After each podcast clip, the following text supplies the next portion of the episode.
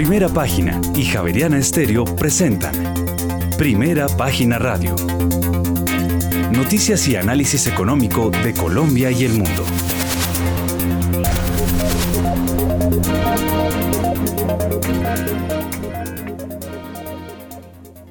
Muy buenos días, son las 6 de la mañana y 4 minutos. Bienvenidos a una nueva emisión de Primera Página Radio. En este lunes 26 de septiembre del año 2022 tendremos todas las noticias y el análisis económico de Bogotá, Colombia y el mundo hasta pasadas las 8 de la mañana. Bajo la dirección de Héctor Mario Rodríguez y Héctor Hernández, hoy presentamos. Hacienda sugiere que el requisito de exportación para zonas francas que cambiaría de enfoque no incluya a las offshore. Impuestos saludables no aplicarían para pequeños negocios. Además, el marco fiscal del gobierno Petro será presentado a finales de este año y cumplirá la regla fiscal, así lo señaló el ministro de Hacienda José Antonio Ocampo. Y más adelante, en agosto, el indicador de confianza del consumidor del DANE subió 0,9 puntos frente a julio del mismo año, este mismo año, a 35,7 puntos y al 9 de septiembre de 2022, la inversión extranjera directa en Colombia creció 61,4% anual a 7.989 millones de dólares. Y Colombia es el tercer exportador mundial de coque después de China y Polonia. La industria genera más de 1.500 millones de dólares al año. Y más adelante, el proyecto de reforma de estatutos de Primax Colombia incluye ampliar facultades para celebrar contratos sobre inmuebles hasta por 10 millones de dólares. Y en otras noticias, la misión de observación electoral propone, se opone mejor a que la, en la reforma política se establezca que los candidatos busquen y administren recursos para su propia campaña. Tendremos estas y otras noticias hoy en primera página radio. Ya son las 6 de la mañana y 6 minutos. Héctor Héctor Mario Rodríguez. Muy buenos días y feliz amanecer. Feliz amanecer, don Juan Sebastián Ortiz, oyentes de Primera Página Radio en Javeriana Estéreo. Pues muy cargados noticias y como vamos a contar ahora, lo que faltaba, la libra esterlina.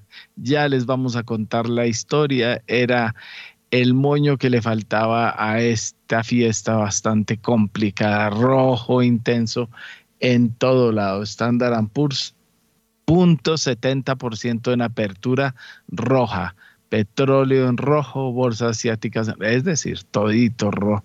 Bueno, hasta ganó Santa Fe, ¿cómo se? Bueno, al Magdalena, ¿no? Es como Colombia que le ganó al eh, la selección número 66 del mundo, Santa Fe le ganó. Entre penúltimos se, se dieron en la cabeza. Bueno, vamos con historias muy grandes, mucha noticia fresca, mucha revelación de primera página, la rebaja que le hicieron a otra eh, compañía de libranzas con problemas, Credit. Ahí desde Barranquilla le rebajan la calificación. Viene además emisión de bonos sostenibles del Metro de Medellín con revelación muy grande de primera página. El Metro de Medellín suspendió el pago de la deuda al gobierno central colombiano. Hay que recordar que el gobierno central colombiano se metió en la entelequia de salvar semejante lío de la quiebra tras los sobornos y los miles de líos en el metro de Medellín, pues finalmente lleva eh, varios meses sin pagarle la deuda al gobierno central. Eso es otro de los guardaditos que dejó el gobierno anterior. El metro de Medellín no paga su deuda. Tercero, reapareció en Medellín, en Medellín, en Italia, bueno, eh, donde la cosa está bien movida. Nada menos que Luc Gerard, por aquí tuvo algún problema, bueno, varios problemitas. Eh. Uno de ellos con un fondo que, le, que habló de conflicto de interés de sus inversiones, pues aparece adquiriendo una mina de plata en Italia. Eh, su hermano es eh, otro de los funcionarios de la minera, aparecen otros directivos que han aparecido aquí en fondos y en otras inversiones en Colombia y en la región, pues les vamos a contar la historia del Luc Gerard, el francés, o de eh, sangre, bueno, de sangre no, de origen francés porque nació en las islas del Caribe, pero francesas. Luc Gerard llegó a Colombia con Philip Morris y ahora se establece en una minera Auplata Mining y vamos a contarles la historia y muchas cosas más para contar en este, bueno, la compra, por ejemplo, de Ruitoque EPS, ya van siete empresas promotoras de energía que bueno, de energía y, otros servicios eh, también de agua eh, compradas por la española Aqualia. Les vamos a contar también esa historia. Eso y mucho más, don Juan Sebastián. Sí, señor, pues ya son las 6 de la mañana y 10 minutos y hasta ahora aprovechamos y le damos una mirada al panorama internacional porque, como se lo señalaba, la libra esterlina cae, el último mal presagio a medida que aumenta la tensión de los mercados mundiales. La libra esterlina se desplomó a un mínimo histórico y una nueva ola de ventas de los bonos británicos impulsó los rendimientos de la zona euro al alza, ya que las consecuencias del comunicado fiscal de la semana pasada en Gran Bretaña sacudieron a los mercados por segunda sesión. Los operadores dudaron de la sostenibilidad del nuevo plan económico del gobierno del Reino Unido. Los mercados de acciones de todo el mundo también caen debido a que las preocupaciones sobre las tasas de interés continúan ejerciendo presión sobre el sistema financiero, aunque en un raro ejemplo reciente de un evento noticioso que tuvo un impacto en el mercado menor al temido. La reacción al resultado de las elecciones en Italia fue silenciada. La libra se desplomó casi un 5% en un punto de la negociación de Asia para romper por debajo de los mínimos de 1985 y alcanzar así los 1,03 dólares. Los mercados mundiales de bonos gubernamentales están atrapados en lo que los analistas del Bank of America Securities llaman uno de los mayores mercados bajistas de la historia y esto a su vez amenaza a operaciones muy frecuentes en bolsa como posiciones en dólares, empresas de tecnología de Estados Unidos y capital privado. Los bonos generalmente consideran una de las clases em, de activos más líquidos disponibles para los inversores. Si la liquidez se agota en ese mercado, son malas noticias para casi cualquier otra forma de inversión, así lo advierten los expertos. Y finalmente, los rendimientos de los bonos estadounidenses están en máximo de varios años o cerca de ellos. Mientras tanto, los rendimientos de los bonos del gobierno en el Reino Unido, Alemania y también en Francia han aumentado al ritmo más rápido desde la década de 1990. Mil gracias, don Juan Sebastián. Pues ahí vemos el panorama. Lo que faltaba, la libra esterlina, no convenció el programa fiscal del nuevo gobierno y el golpe ha sido dramático. Veamos aquí, Standard Poor's 0,88%, 1 y 8%, el WTI también a la baja, todo rojito, intenso, no hay nada que se salve a esta hora. Tenemos ya en línea a nuestros analistas invitados. Vamos primero en orden de llegada con Andrés Moreno Jaramillo, eh, nuestro eh, analista que nos acompaña eh, eh, cotidianamente ya. Venga un segundo acá. Asesor financiero certificado por el autorregulador, vigilado por la superfinanciera, economista de la Universidad del Rosario, máster en banca, mercados financieros y gestión patrimonial. Don Andrés, bienvenido a Primera Página Radio. Buenos días, Héctor, a todo el equipo de Primera Página, a los analistas invitados y a todos los oyentes.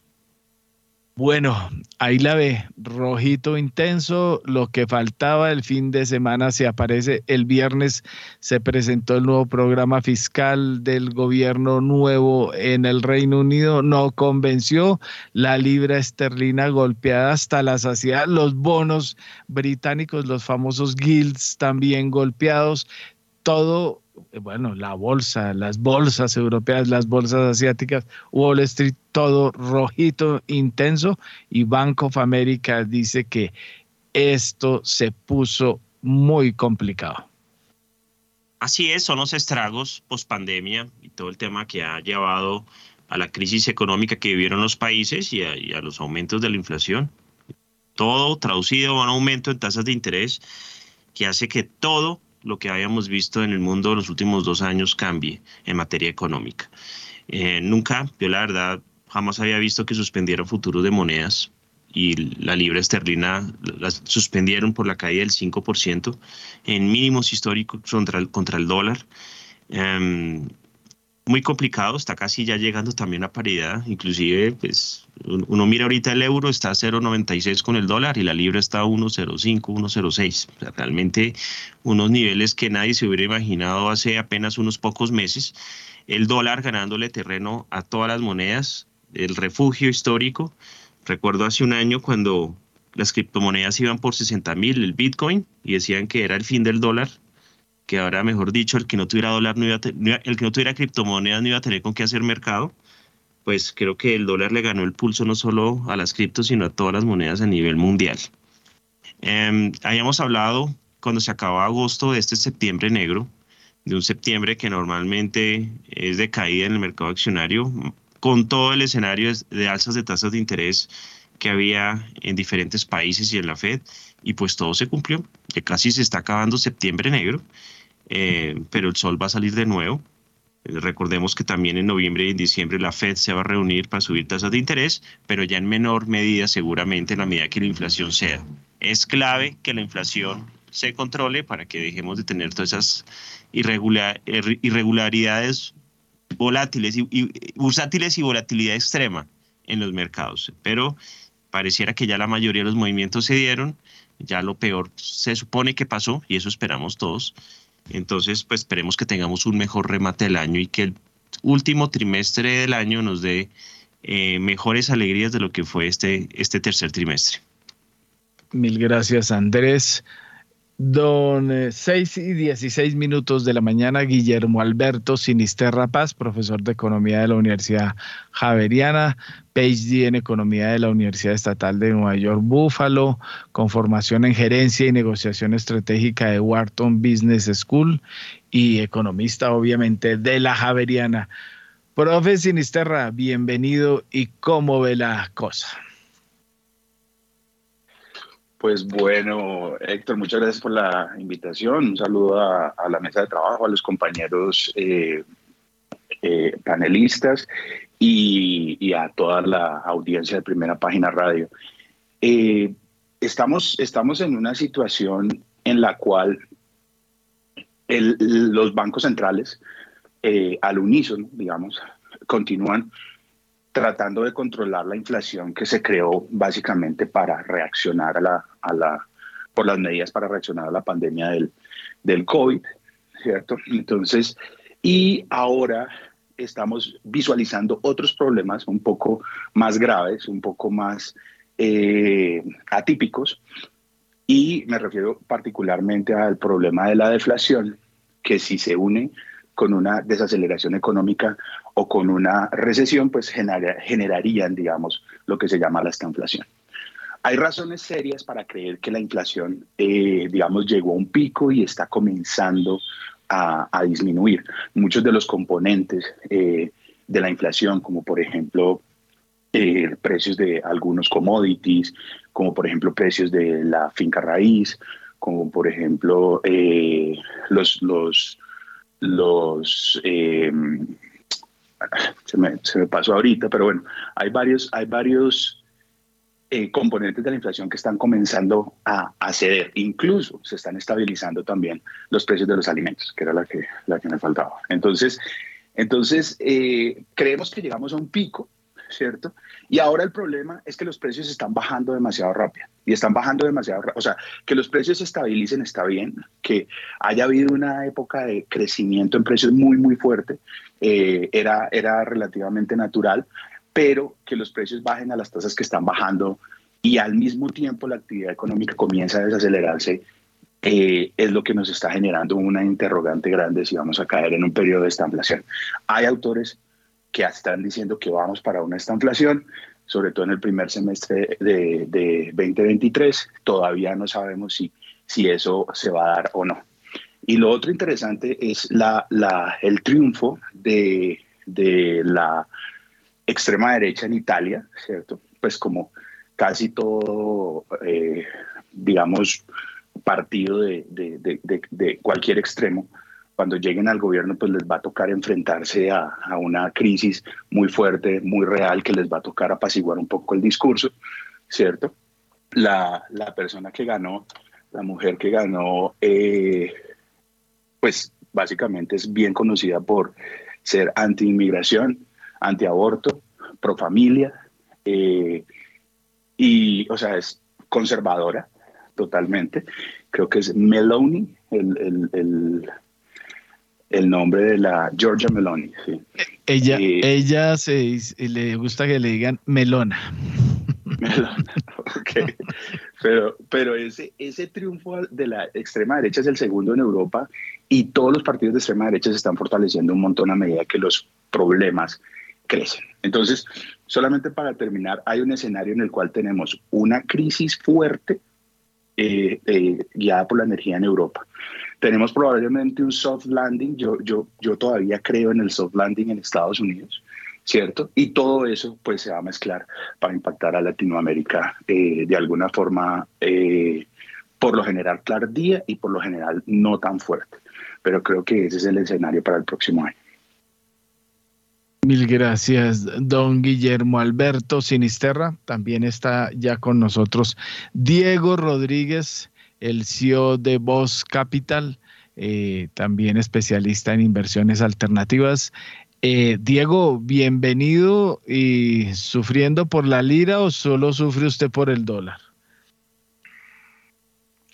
Muy buenos días, Héctor Mario. Muy buenos días a Guillermo, a Andrés, a Guillermo Valencia, también a Julio César, que los veo ahí conectados, y a todos los oyentes de Primera Página Radio.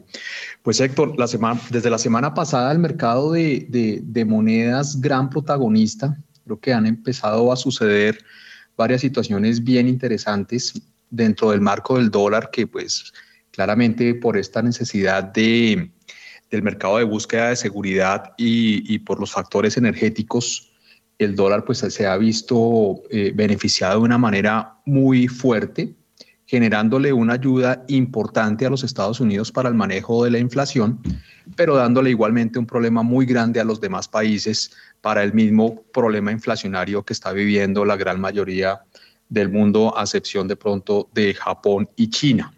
Entonces, los dos factores importantes sucedieron. El primero fue la intervención del yen japonés, una situación que no hacía desde 1998, eh, básicamente con, con, la preocupación del Banco Central japonés de ver una, pues una moneda eh, extremadamente eh, devaluada y manteniendo de todas maneras su política de tasas de interés baja. Es decir, Japón le apuesta a tratar de generar algo de crecimiento y, busca controlar su problema de inflación y la moneda vía intervención, cosa que no hacía desde 1998.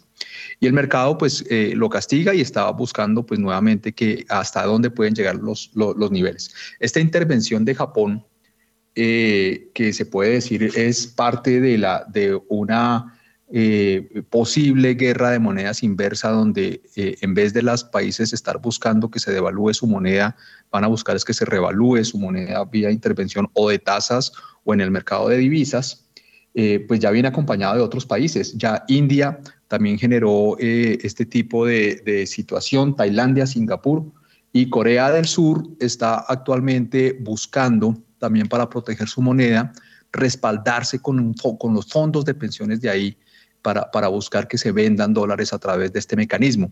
Este, esta no es una situación menor también porque los dos grandes compradores del mercado emergente de dólares son el Banco Central vía sus reservas internacionales y segundo todos sus planes de pensiones donde en los mercados emergentes están mayoritariamente invertidos en dólares. Entonces esto es un evento bien interesante. Y el segundo, que pasó un día después, fue el anuncio de todo el paquete fiscal de Inglaterra, un paquete pues eh, bastante importante en el que también eh, las finanzas de, Inglaterra quieren eh, buscar más el crecimiento, llevan en una etapa de, de, crecimiento muy, muy bajo en los últimos años, quieren buscar un mayor crecimiento bajando las tasas de interés eh, sin importar el precio de la moneda apareciese en su momento. El mercado pues lo tomó de una, eh, con una muy mala reacción, un paquete de cerca de 173 billones de dólares e hizo hoy incluso que la, que la libra tocara su mínimo de 1.0350 dólares. es un valor histórico del, del mercado. Cuando uno mira la gráfica, eh, la reacción de la libra pues tuvo un rebote bien importante que va a ser interesante seguir lo que va a pasar hoy porque está generando una reacción evidentemente de compra bien, bien importante. Esto, esto que está haciendo que pues las tasas de interés eh, en, en Inglaterra suban de manera significativa y que adicionalmente haya apuestas que para la siguiente reunión del Banco Central inglés eh, haya un incremento de tasas de 1.5% y que se lleve la tasa de intervención en Inglaterra a, al 6%, lo que está esperando el mercado para mayo. Acordémonos que en Estados Unidos se está esperando que la tasa llegue, en el peor de los casos, 4,5-5% para el, para el año siguiente. Entonces, están sucediendo muchas cosas en el mercado de, de, monedas, Héctor, en un, en un rally bien interesante del dólar, pero claramente ya todos los mercados globales pues están empezando a preocuparse con relación a su inflación y lo que le está generando su moneda. Entonces, creo que vamos a ver eh, movimientos de mucha volatilidad en un escenario donde pues, el mercado de monedas toma un protagonismo bien importante en el mercado financiero mundial, Héctor. Mil gracias, don Diego. Y tenemos también desde Santa Catarina, en Brasil, a Guillermo Valencia, del CEO de Macrowise. Guillermo, el Reino Unido conmociona, o, sea, creo que el, la, eh, la, corrida de las decisiones del Banco de Inglaterra, de las decisiones políticas y de la presentación del nuevo gobierno, lo que hizo fue tapar lo que venía porque el golpe fue duro.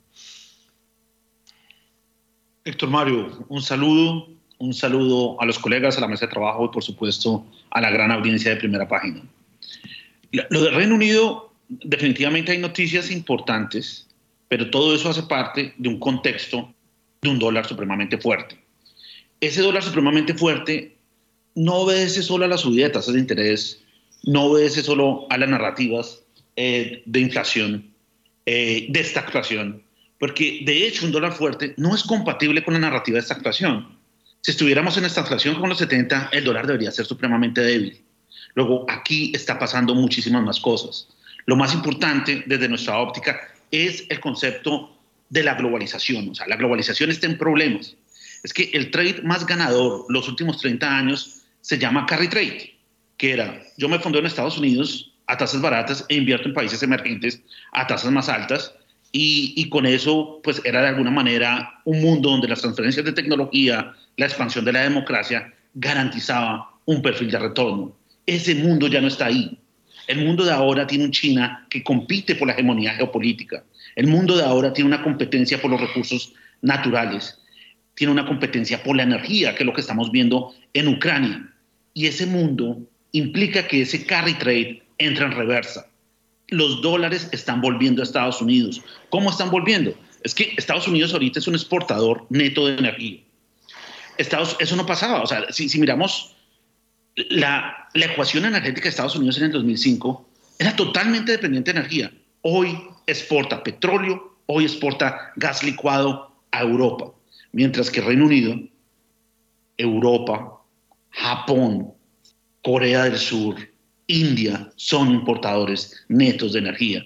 Aquí estamos en la ecuación de un dólar fuerte e históricamente un dólar fuerte trae problemas en los países emergentes, porque son los países que son más vulnerables, son los países que están con más imbalances fiscales. Entonces, esa, ese nuevo reset que está viviendo el mundo, la globalización ya no va más, se están reconfigurando las cadenas de valor del mundo. Estados Unidos está volviendo a ser productivo, que eso no pasaba desde hace mucho tiempo. Y eso implica una nueva realidad desde el punto de vista de cómo hacer la asignación de recursos. Hoy todo tiene volatilidad, porque todo tiene volatilidad porque el activo libre de riesgo que eran los tesoros de Estados Unidos está cayendo. ¿Por qué está cayendo? Porque ese mismo Banco Central de Japón, ese mismo Banco Central del Reino Unido para defender la moneda, está vendiendo tesoros. Y ahí se está creando un círculo de retroalimentación de un dólar fuerte y países desarrollados vendiendo reservas y potencialmente países emergentes vendiendo reservas que van a hacer que el dólar sea aún más fuerte. Muy bien, gracias Guillermo. Sí, señor. Hágale, don Juan Sebastián. Sí, señores, que fíjese que quería aprovechar para actualizar los precios del petróleo que cayeron por segundo día consecutivo, esto por los temores de una menor demanda de combustible. El índice del dólar, que mide el dólar frente a una cesta de las principales monedas, subió a un máximo de 20 años. Este lunes, un dólar más fuerte tiende a reducir la demanda de petróleo denominado en dólares. En ese momento, el petróleo de referencia Brent se cotiza sobre los 85 dólares con 34 centavos el barril, pierde 0,89%, mientras que el WTI está por debajo de los 80 se cotiza en 78 dólares con 9 centavos el barril, pierde en ese momento 0,83%. Nada menos. Bueno. muchas cosas. Eh, ya vemos dólar, vemos demanda, vemos OPEP que no cumple las expectativas, vemos circunstancias mundiales. Como decíamos, ya lo hemos dicho como seis veces en, el, en lo que va del año, la tormenta perfecta cada ratico y ahorita sí que se terminó de perfeccionar el asunto. Tenemos en línea ya a Julio César Herrera, CEO de G Energy Group, que tiene dos activos en Colombia nuestro especialista en cosas crudas. ¿Cómo ve el asunto rojo intenso? La cosa se complica más. Muy buenos días, Héctor. Buenos días a la mesa de trabajo, los compañeros analistas y los apreciados oyentes. Un descenso dramático que empezó desde el jueves de la semana pasada, pero que pues no esperábamos que tocara eh, los niveles que tocó con un Brent eh, que llegó a 84 con 83. La fortaleza que han tenido el incremento de las tasas de interés, como ya todos los hablado, golpeó mucho los commodities. Uno mira lo que le pasó al cobre, lo que le pasó al trigo. Eh, el descenso fue impresionante. Impacta bastante petróleo, más de lo esperado, porque pensábamos que no íbamos a descender de 90 dólares por barril en Brent y pues ya lo hicimos 5 dólares más por eh, aspectos de escapes de, liquidez que salen del mercado y, una reventa de posiciones. Ahorita estamos eh, haciendo trading de posiciones y negociando futuros de noviembre en el momento que van hasta el 3 de octubre en Brent y, van hasta mediados de octubre en calidad WTI. Pasaríamos a negociar eh, diciembre, el mes de diciembre.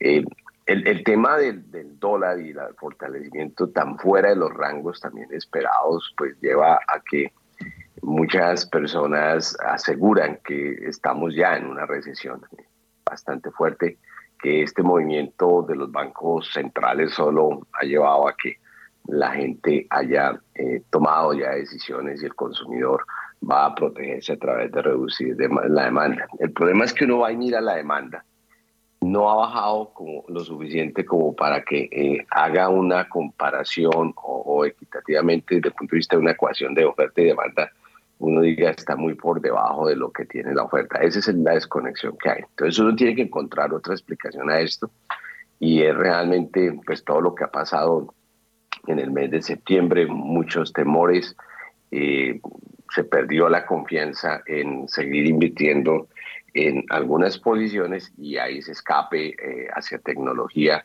y a otro tipo de acciones de, fondos. ¿Qué eh, es la buena noticia? Y es como decía, no sé si fue Diego Juan Andrés esta mañana, el sol va a volver a salir. En la medida que entramos al último cuarto del año, vamos a tener volatilidad. Y uno encuentra unos elementos como uno, la reserva estratégica de los Estados Unidos está muy baja, 420 eh, millones de barriles eh, ahí. No vemos planes de eh, volver a llenar o a compensar por todo el crudo que se ha sacado y que se ha colocado en el mercado y pues eso no es sostenible. El último descenso viene de 420 millones de barriles. Se dice que los Estados Unidos está esperando que el crudo esté por debajo de 80 para volver a suministrar ese crudo de vuelta en la reserva. OPEC, como usted lo mencionó, eh, falló en no alcanzar 3.45 millones de barriles de, de, su, de todos sus objetivos el mes pasado. Hicieron ese recorte simbólico de 100 mil y creemos que los resultados no van bien. La reunión que viene del 5 de octubre es importante. El clima pues eh, va a cambiar, aún sigue muy caluroso en algunas partes para eh, la entrada de un, de un invierno.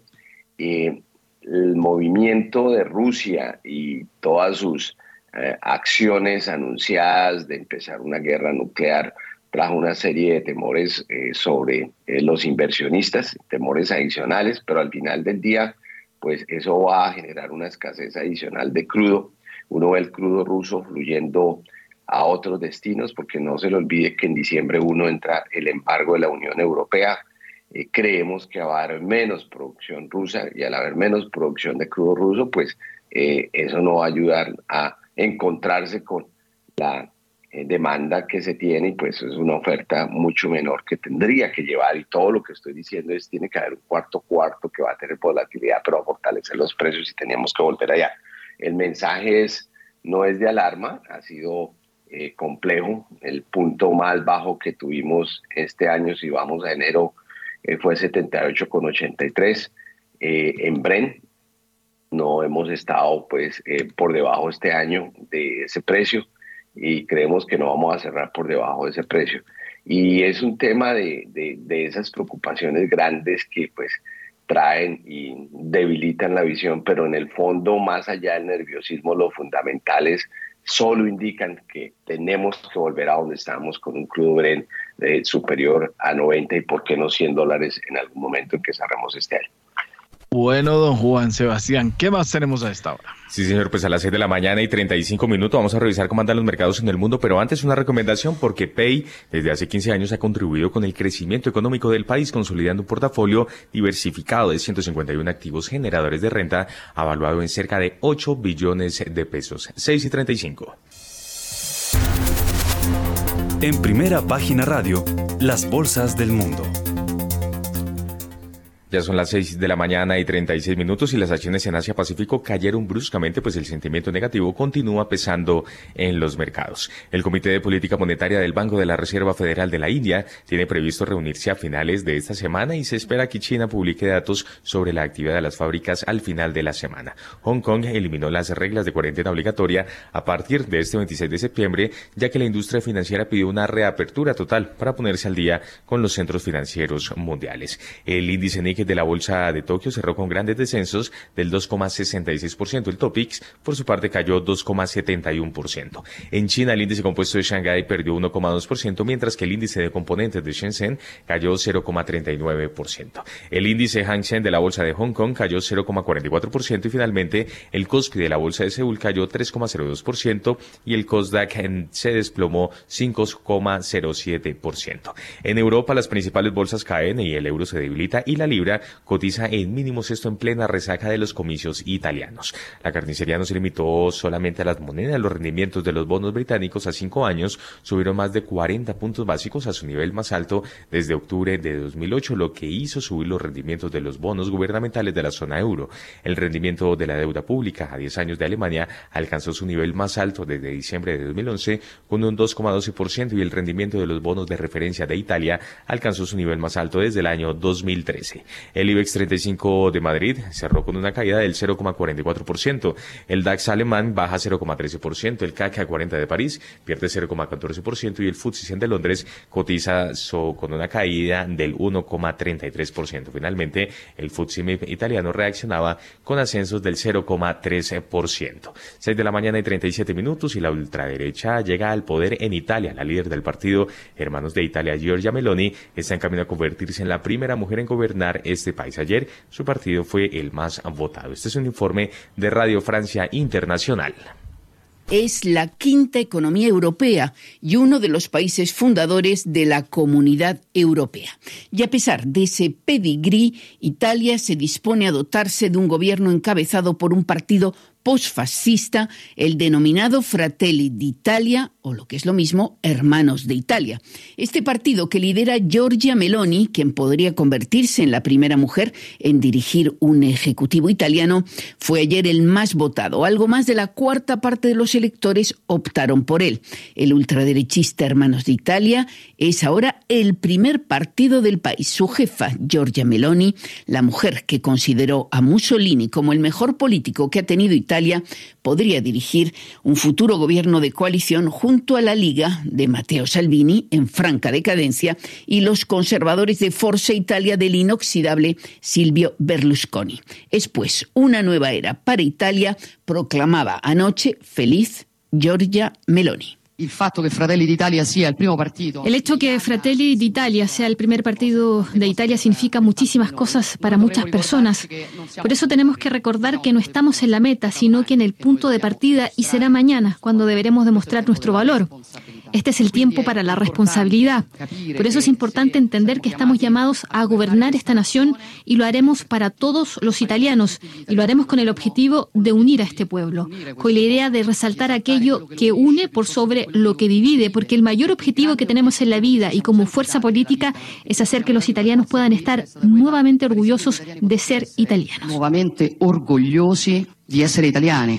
Giorgia Meloni, la dirigente de Hermanos de Italia, pero el giro que ha, aprendido, ha emprendido ese país preocupa a sus socios europeos que consideran que se abre un periodo de incertidumbre para la Unión Europea, dadas las críticas que Meloni ha venido dirigiendo a las instancias europeas, aunque en los últimos tiempos ha moderado ante la inminencia de su llegada al poder. ¿Será Italia una nueva Hungría al estilo Víctor Orbán?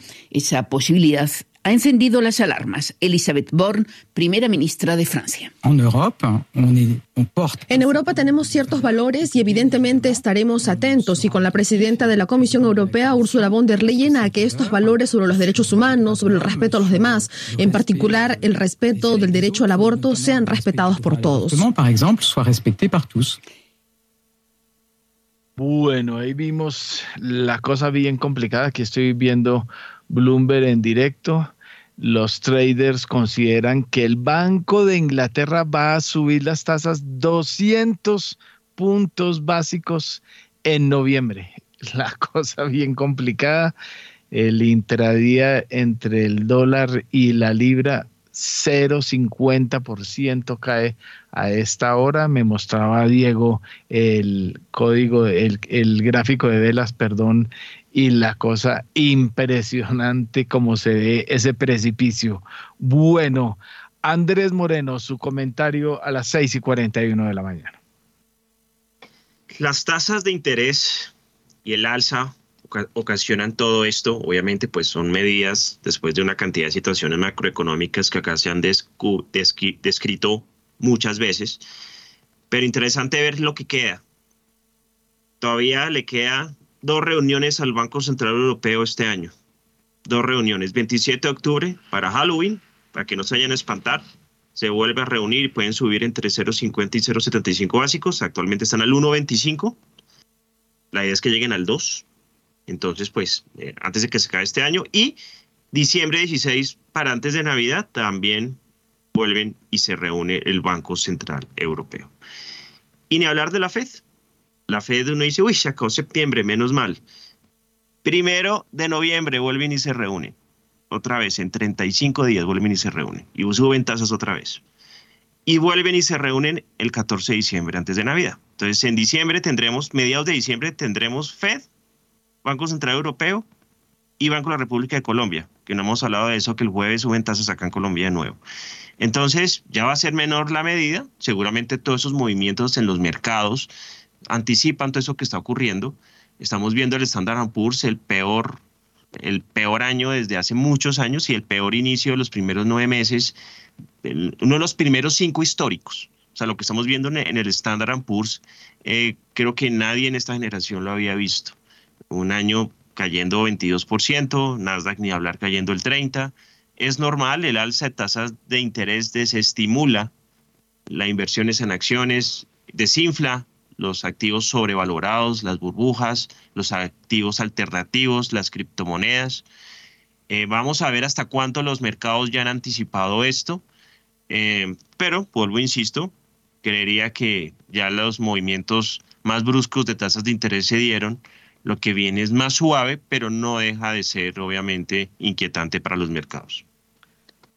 Resumencito de actualización, Standard Poor's, futuros 0.64% en rojo, Nasdaq 0.61 en rojo, el Dow 0.82 en rojo, el Russell 1.04 en rojo, el WTI eh, 0.38 en rojo, el Brent 0.67 en rojo, por donde se le mire el, el, el FTS 100 de Londres también y los demás índices de Europa rojo intenso a estas alturas.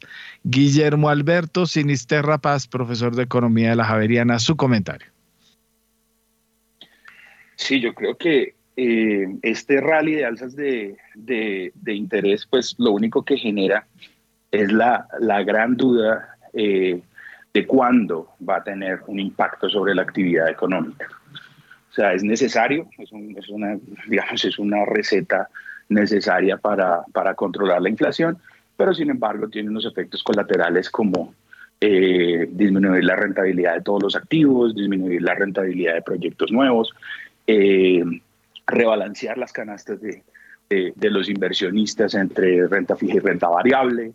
Y, y, todas estas cosas, digamos, es lo que está pasando y a medida que, la que, que las políticas se vuelven más recias, pues la volatilidad se incrementa. Y yo creo que eso es lo que vamos a tener de aquí a final de año. Yo, yo, yo tal vez soy un poquito menos optimista que, que, que, Julio César y que Andrés. Yo sí no creo que vayamos a ver la luz hasta 2023, cuando ya estemos, digamos, en el fondo del, del, de la, de la, de la situación. Ahora, para Colombia, que creo que es importante, pues se aumenta la presión para seguir subiendo tasas de interés, pero tenemos todavía un mercado eh, que se encuentra en recuperación. O sea, tenemos un mercado laboral relativamente fuerte, tenemos eh, unos muy buenos datos de Producto Interno Bruto, que el próximo año obviamente pues no vamos a crecer las mismas tasas que crecimos este año, estamos esperando 7% para este año y no más de 2% para el siguiente. Eh, entonces, digamos que los efectos de todo este caos mundial, por razones que podríamos discutir a, mayor profundidad, yo tengo algunas hipótesis de por qué a Colombia no la tocan estas crisis internacionales tan rápido, siempre hay un rezago grandísimo con Colombia. Eh, entonces, creo que esas, esas, esas eh, implicaciones para Colombia van a ser mayores tasas de interés, pero todavía sin efectos inmediatos sobre la actividad económica, que es, yo creo que son buenas noticias, por lo menos en lo que queda del año. Guillermo Valencia, su comentario a las 6 y 46 de la mañana. Héctor, yo creo que el tema que está pasando, o sea, esto, que está pasando en Italia es supremamente importante y eso es una señal más de que el nacionalismo emerge a una reacción de ese movimiento globalista que había en Europa. Y cuando hablaban en esa noticia de radio de los principios de la Unión Europea, pues eso es lo que está en jaque, porque esos principios de la Unión Europea dejaron a de una crisis energética a Europa, porque desmantelaron carbón, desmantelaron nuclear, y el primer ministro de Alemania trabajaba para Rosneft. Entonces hay, unos conflictos de interés bien fuertes en esa historia de la Unión Europea que empieza a reaccionar. Desafortunadamente empieza a reaccionar con movimientos populistas que también tienen características raciales y tienen otras complejidades, que es lo que va a empezar a vivir Europa. La libra esterlina tradeando como una moneda emergente, el euro bajo muchísima presión y, y sin embargo yo creo que acá hay una historia supremamente interesante en acciones. Eh, es una caída importante, pero no es una caída que no haya pasado. La caída del 2020 fue mucho más grande. Estamos a niveles de una caída del 2018. Es, fue una caída inferior a lo que fue en el 2000, fue una caída inferior a lo que es en el 2008, fue una caída inferior a 1987. Luego, es una volatilidad que existe en el mercado de acciones y es una volatilidad que dice, ¿saben que en el Standard Poor's hay ganadores y perdedores? ¿Saben que en el Standard Poor's hay un 60% de compañías que son zombies, que están en problemas, pero hay unas compañías que están bien, que siguen teniendo márgenes, que con esta volatilidad pues son una super oportunidad y que toca descifrar cuáles son. Pensar que uno no va a tener volatilidad en un mundo donde el activo de riesgo está cayendo, el libre de riesgo, perdón, está cayendo el 25%, pues es imposible. Todo tiene volatilidad. Todo en este instante tiene volatilidad. Ese CDT que uno cree que es seguro, pues tiene la volatilidad del peso colombiano. La inversión más segura que existe en México tiene la volatilidad del peso mexicano. Lo mismo sucede aquí con Brasil, con, con el real brasileño. Luego, todo tiene volatilidad. La pregunta es, ¿por ese riesgo que yo estoy tomando, voy a tener una ganancia interesante en el futuro? Y es como uno debe empezar a gestionar su proceso de inversión. Ahora, es en estos momentos donde uno tiene que hacer la tarea y es en estos momentos donde se pone supremamente interesante el mercado. 6 y 49 minutos. Don Diego Rodríguez, su comentario a estas alturas. Sí, Héctor, sin duda alguna, nuevamente, el mercado de, divisas en el centro de la mesa en este momento y en medio de algo bien interesante y como siempre se ha dicho, creo que durante todo este, este, este programa que se analizan los mercados, los mercados tienen ciclos y, y, los ciclos lo tienen los commodities, lo tiene el mercado inmobiliario, lo tienen las acciones y lo tienen también las monedas. Venimos de un ciclo muy fuerte del dólar, muy fuerte, que arrancó más o menos por ahí en el año 2012, 2014 aproximadamente, y que continúa eh, con todos los factores adicionales, eh, pues que finalmente en el mercado de monedas eh, siempre está la interacción entre el mercado de divisas y en el mercado de, tasa de interés. Es una interrelación constante que es supremamente importante en estos dos mercados, en el mercado de divisas y en el mercado de dinero. ¿Qué está sucediendo en este momento? Hasta ese rally del 2012 al 2000, que arrancó el 2012-2014 a favor del dólar, sucedió o ha sucedido principalmente porque el dólar o veníamos de un mercado previo de un ciclo muy alto en mercados emergentes, donde eh, era la atracción principal invertir en mercados emergentes. Esa situación se acaba también en el 2012-2014 y empieza a verse una oportunidad de crecimiento muy importante en los Estados Unidos en un escenario ya de tasas de interés muy bajas y donde realmente los activos en Estados Unidos venían de un proceso de valoración muy baja durante más de una década también, en un ciclo pues bajista que tenía o por lo menos de muy poca eh, eh, eh, nivel de, de ingresos para las inversiones en los Estados Unidos y favorece realmente el dólar. Y es en el ciclo que seguimos en este momento. ¿Qué está pasando ahora? El ciclo del mercado de dinero cambió totalmente. Y empezó a favorecer inicialmente al dólar nuevamente porque Estados Unidos empezó a tomar una política de alza de tasas eh, eh, más rápida en el mercado eh, de países industrializados mucho más rápido que Europa, mucho más rápido que, Inglaterra, eh, generando un diferencial de tasas a favor del dólar de una manera interesante. En el caso latinoamericano, si recordamos, a comienzos de año, Latinoamérica empezó mucho más rápido que los Estados Unidos y a comienzos de año empezamos a vivir un proceso de revaluación en Latinoamérica que se suspendió cuando Estados Unidos arrancó su alza de tasas de interés. ¿Qué está pasando ahora? Resulta que el, ya Europa empezó también su, nivel de alza de tasas. Vean lo que pasa claramente en la libra. Hay una medida de, impuestos y el mercado lo lee como un problema fiscal importante para, para Inglaterra para los años siguientes, pero automáticamente empieza el rumor que va a haber un alza de interés muy importante en Inglaterra en su próxima reunión del Banco Central o inclusive previo, algo que tampoco históricamente lo han hecho ellos de manera muy frecuente. Y la libra rebota automáticamente. Entonces, yo creo que hay que estar muy pendiente de ese diferencial de tasas de interés. Colombia va a volver a subir tasas esta próxima semana, ampliando el diferencial de tasas de interés en los Estados Unidos. Es muy posible que, que la Fed termine su proceso de alza de tasas entre un 4.5% y un 5%. El diferencial de tasas de interés frente a Latinoamérica va a seguir siendo sustancial. Eh, y el diferencial de tasas de interés del dólar frente a las monedas más importantes del mundo ya no va a ser tan alto. Entonces, como hablaba de los ciclos, hay que estar muy pendientes porque venimos en un ciclo súper extendido del dólar. El dólar no está empezando a subir estas semanas. El dólar lleva subiendo desde el 2012 y desde el 2014.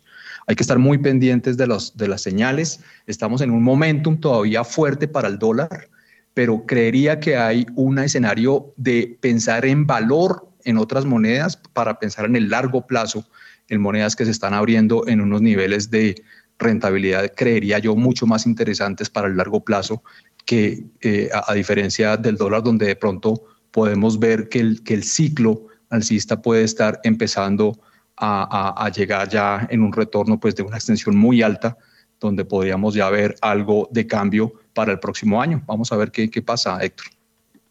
Mil gracias, don Diego. 6 y 54 minutos. Actualización. Standard Poor's cae 0.65%, futuros. Nasdaq 0.54%, el Russell cae 0.78%, apertura rojo intenso en Wall Street, el WTI cae 0.66%. La libra frente al dólar cae 0.87%. Bueno, don Julio César Herrera, eh, la OPEP se reúne el 5 de octubre. Eh, miremos el futuro. O sea, eh, como usted decía, no creíamos que cayera el petróleo por debajo de los 90, pero como van las cosas, como va el dólar de fortalecido, todo apunta de que la cosa va a seguir yendo para allá y segundo, malas noticias para los que habían estado tranquilitos con ingresos extraordinarios de Ecopetrol en los últimos tiempos, aunque el precio sigue siendo relativamente bueno a lo que había pasado el año pasado. No, es claro que un precio de un Brent de 85 pues manda alertas, porque eh, estamos cerca a posiciones donde muchos de los campos que han tenido alta inflación en el mundo, porque los costos no se han detenido, la mano obra ha subido, los consumibles han subido, pues empieza a generar eh, alertas y la rentabilidad no es, no es mayor. Eh, y vamos a tener esa volatilidad, pero el, el, mensaje en el cual pues insistimos y hay varios eh, traders en el mundo que coinciden con, la opinión que pienso compartir y que es que de todos modos en estos precios altos la producción no ha crecido en muchas partes del mundo. Uno ve a un país como Colombia y su producción ha estado muy estática y declinando prácticamente. Entonces la diferencia ha sido de que la oferta eh, no va a darnos una sorpresa. Los problemas de Rusia, eh, las sanciones, el ver a un Rusia que ha reducido su producción, un Estados Unidos que ha crecido, pero crecido prudentemente. No hemos superado a llegar a los 14 millones de barriles al día que se esperaba. Un Estados Unidos que pues ha logrado establecer un balance en los precios de combustible sacando la Reserva Federal, pues lleva hacia un futuro que es más aliciente eh, y que se ve una crisis, no se ve una crisis y no se ve un Bren por debajo de 75 eh, en estos momentos que es un momento de alerta para muchos productores y hay campos también que pues a esos precios eh, empiezan a tener que ser más selectivos en su producción. Eh, el crudo se va a fortalecer eh, porque los fundamentales y las circunstancias que vamos a tener en este momento en adelante pues van a llevar a esa conclusión.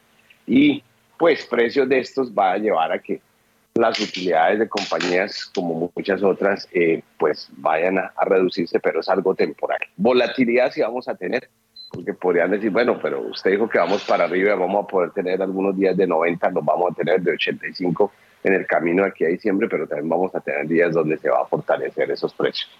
Bueno, Sebastián, eh, bolsas latinas y eh, las referencias para hacer nuestra conexión de las 7. Las bolsas latinoamericanas en primera página radio. A las 6 de la mañana y 58 minutos porque los efectos de un tono más agresivo por parte de los diferentes bancos centrales hicieron más evidentes en la sesión del viernes, pues todas las pizarras en los mercados accionarios alrededor del mundo cerraron con fuertes caídas. En Estados Unidos el Standard Poor's 500 y el Dow Jones anotaron su punto más bajo en lo que va del año. El tecnológico Nasdaq 100 registró la mayor caída intradía con 1,80% menos seguido del Standard Poor's 500 con un descenso del 1,72% y el Dow Jones se dio 1,62%. El índice Standard Poor's Merval de la Bolsa de Buenos Aires cerró con una caída del 4,38%. El índice Ibovespa de la Bolsa de Valores de Sao Paulo se devolvió 2,01%. El índice de precios y cotizaciones de la Bolsa Mexicana de Valores perdió 2,07%. En Colombia, el índice MSCI Colcap de la BBC cayó 3,69%. El índice IPSA de la Bolsa de Santiago de Chile retrocedió 1,81% y finalmente el índice general de la Bolsa de Valores de Lima perdió 2,84%, 6 y 59. En primera página radio, las claves de la jornada. El presidente de la Fed de San Luis, James Bullard, la presidenta de la Fed de Cleveland, Lorena Mestre, el presidente de la Fed de Chicago, Charles Evans, y el presidente de la Fed de Atlanta, Rafael Bostic, y la vicepresidenta de la Fed, Lyle Brainer, comparecerán a lo largo de esta semana en Estados Unidos. El calendario económico incluye informes sobre pedidos de bienes duraderos, confianza de los consumidores y ventas de vivienda nueva y construida. Lo más destacado del calendario económico serán los datos de agosto de ingresos y gastos personales del viernes, que incluye el índice de precios del gasto en consumo personal, la medida de inflación favorita de la Reserva Federal.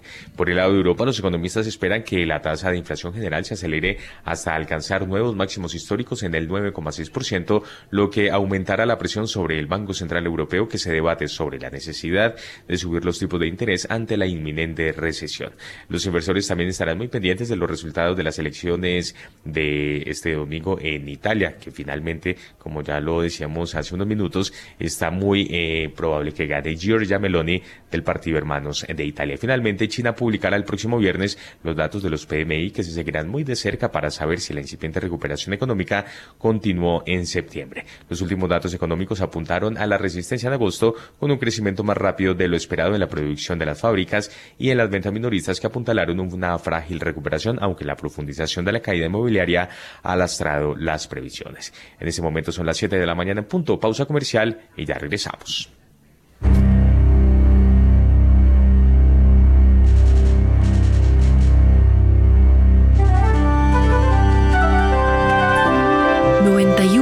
.9 Javeriana Estéreo, Bogotá. HJKZ. 45 años. Sin fronteras.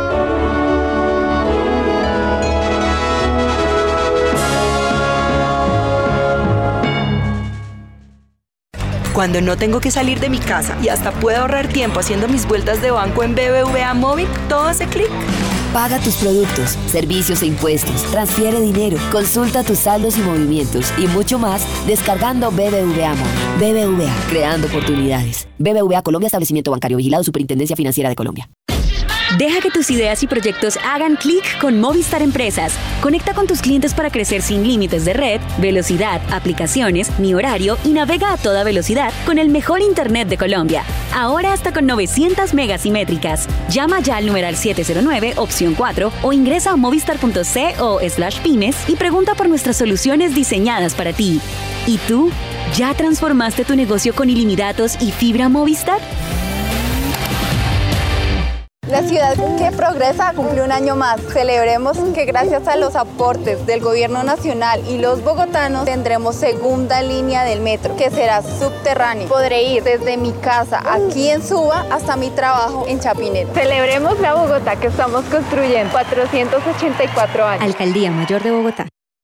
Retos 91.9, la voz de la ciencia y la investigación javeriana todos los lunes a las 7 de la noche en Javeriana Estéreo, sin fronteras, y disponible en javerianaestereo.com. Dirige y conduce Mario Morales.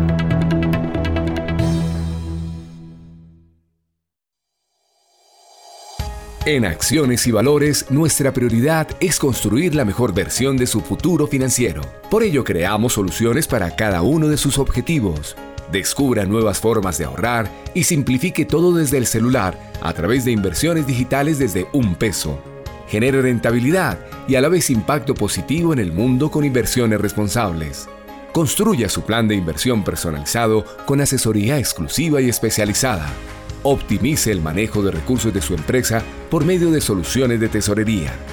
Realice envíos y pagos internacionales seguros de la mano de nuestro aliado Western Union. Es momento de crear metas juntos. Conozca la mejor forma de hacerlo. Contáctenos en www.axivalores.com o al WhatsApp 323-236-5222, vigilado y regulado por la Superintendencia Financiera de Colombia.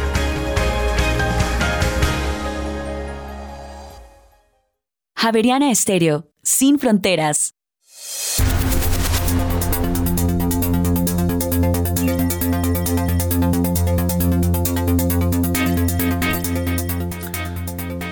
Muy bien, en Colombia son las 7 de la mañana y 4 minutos. Continuamos en primera página radio. Oiga, Héctor Mario, y dos noticias que tienen que ver con aerolíneas. En principio, a 15 minutos de abordar, ya en la sala de espera y luego de pasar migración, Lufthansa bajó del avión a 62 pasajeros. La aerolínea más importante de Alemania dejó con las maletas listas aquí en el Aeropuerto Internacional del Dorado a 62 pasajeros que ya tenían sus pasabordos, cuyo destino final era Roma en Italia. El avión de Lufthansa, que iba a ser, que iba a ser el vuelo LH543, tenía que decolar a las 8.55 de la noche del pasado viernes. Sin embargo, se produjo un atraso y sobre las 9.30 de la noche eh, hicieron el llamado de abordar. Sin embargo, la cola comenzó a avanzar y cuando faltaban aún 62 personas por subirse al avión dijeron que hasta ahí no más y las bajaron del vuelo sin ninguna justificación de la aerolínea alemana. Nunca hubo una explicación clara y no se sabe si las autoridades aeronáuticas colombianas pudieron estar al tanto de lo sucedido.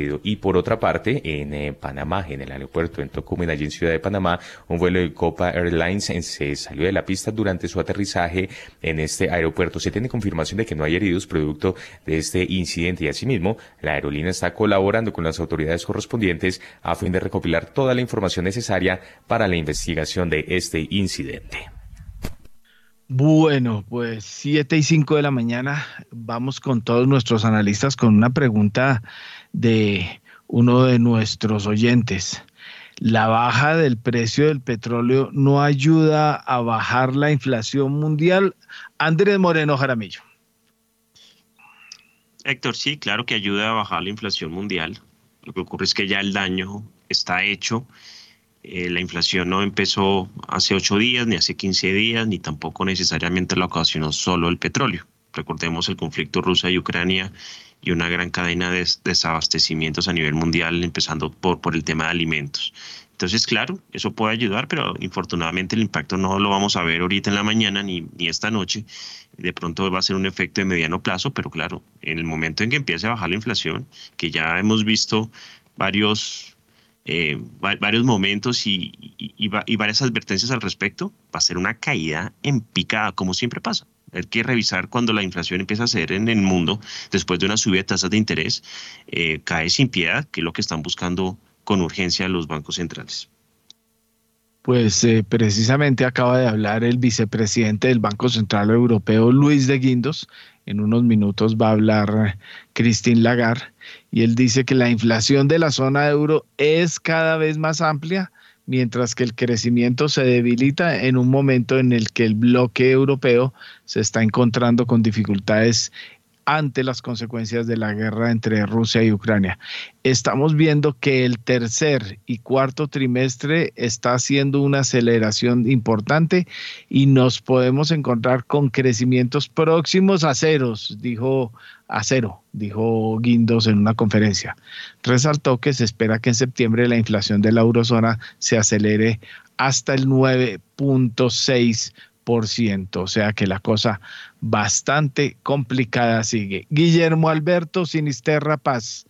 Eh, buena, buena, entre comillas, las buenas, malas noticias, eh, la caída del precio del petróleo puede aligerar cierto, bueno, es que en Estados Unidos creo que ya nos lo contaba Julio César la semana pasada, los precios que llegaron a estar 5 y demás de la gasolina ya están en 3 y 2 eh, dólares. Eh, ¿Cómo ve el asunto?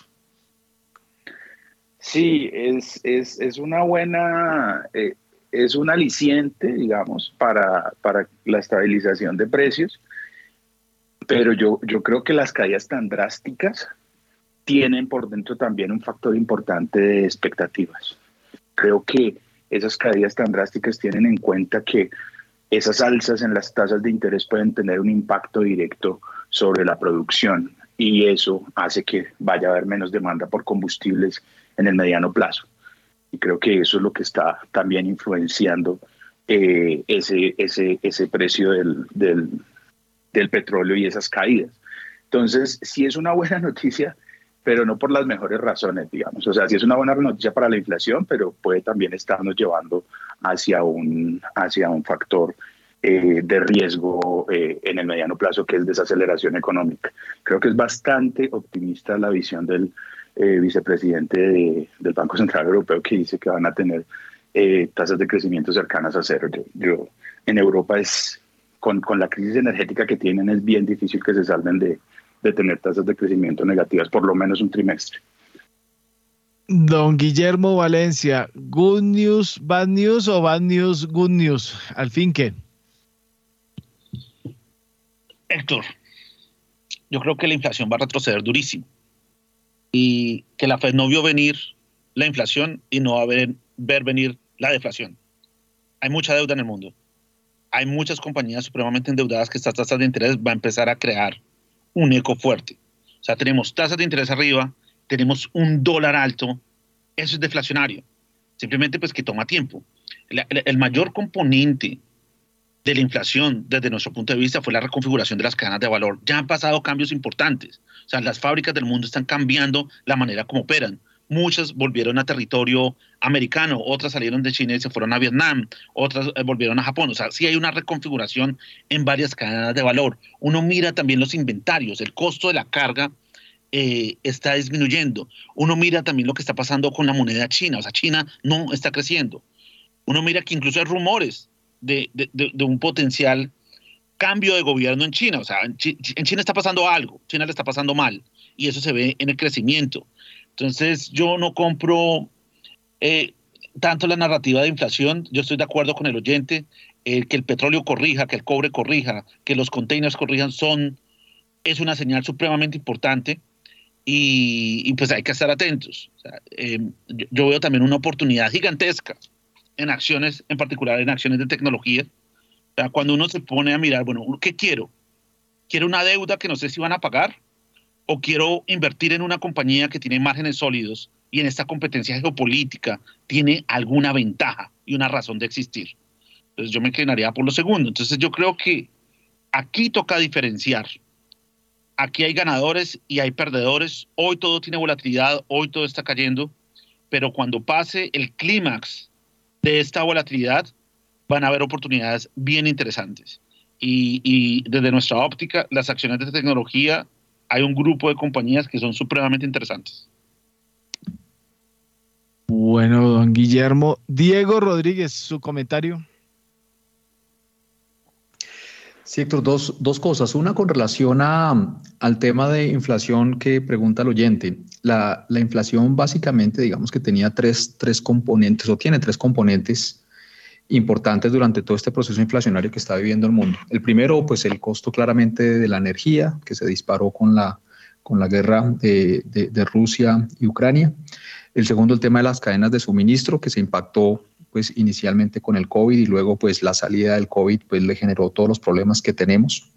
Y el tercero, un déficit de empleados en los países industrializados, bien importante, producto, entre otras cosas, también del COVID, eh, del nuevo cambio de vida donde las personas básicamente se dedicaron a, tener una posibilidad de trabajo de freelancers, donde hay un componente bien importante de, de varias gente dedicada a la especulación y al mercado inmobiliario. Eh, hago trading de lunes a viernes y hago negocios inmobiliarios el fin de semana, eh, más otro tipo de situaciones que generaban unos ingresos importantes en un mercado al alza. Ahí hubo una, una parte bien importante. Y el último, un tema demográfico.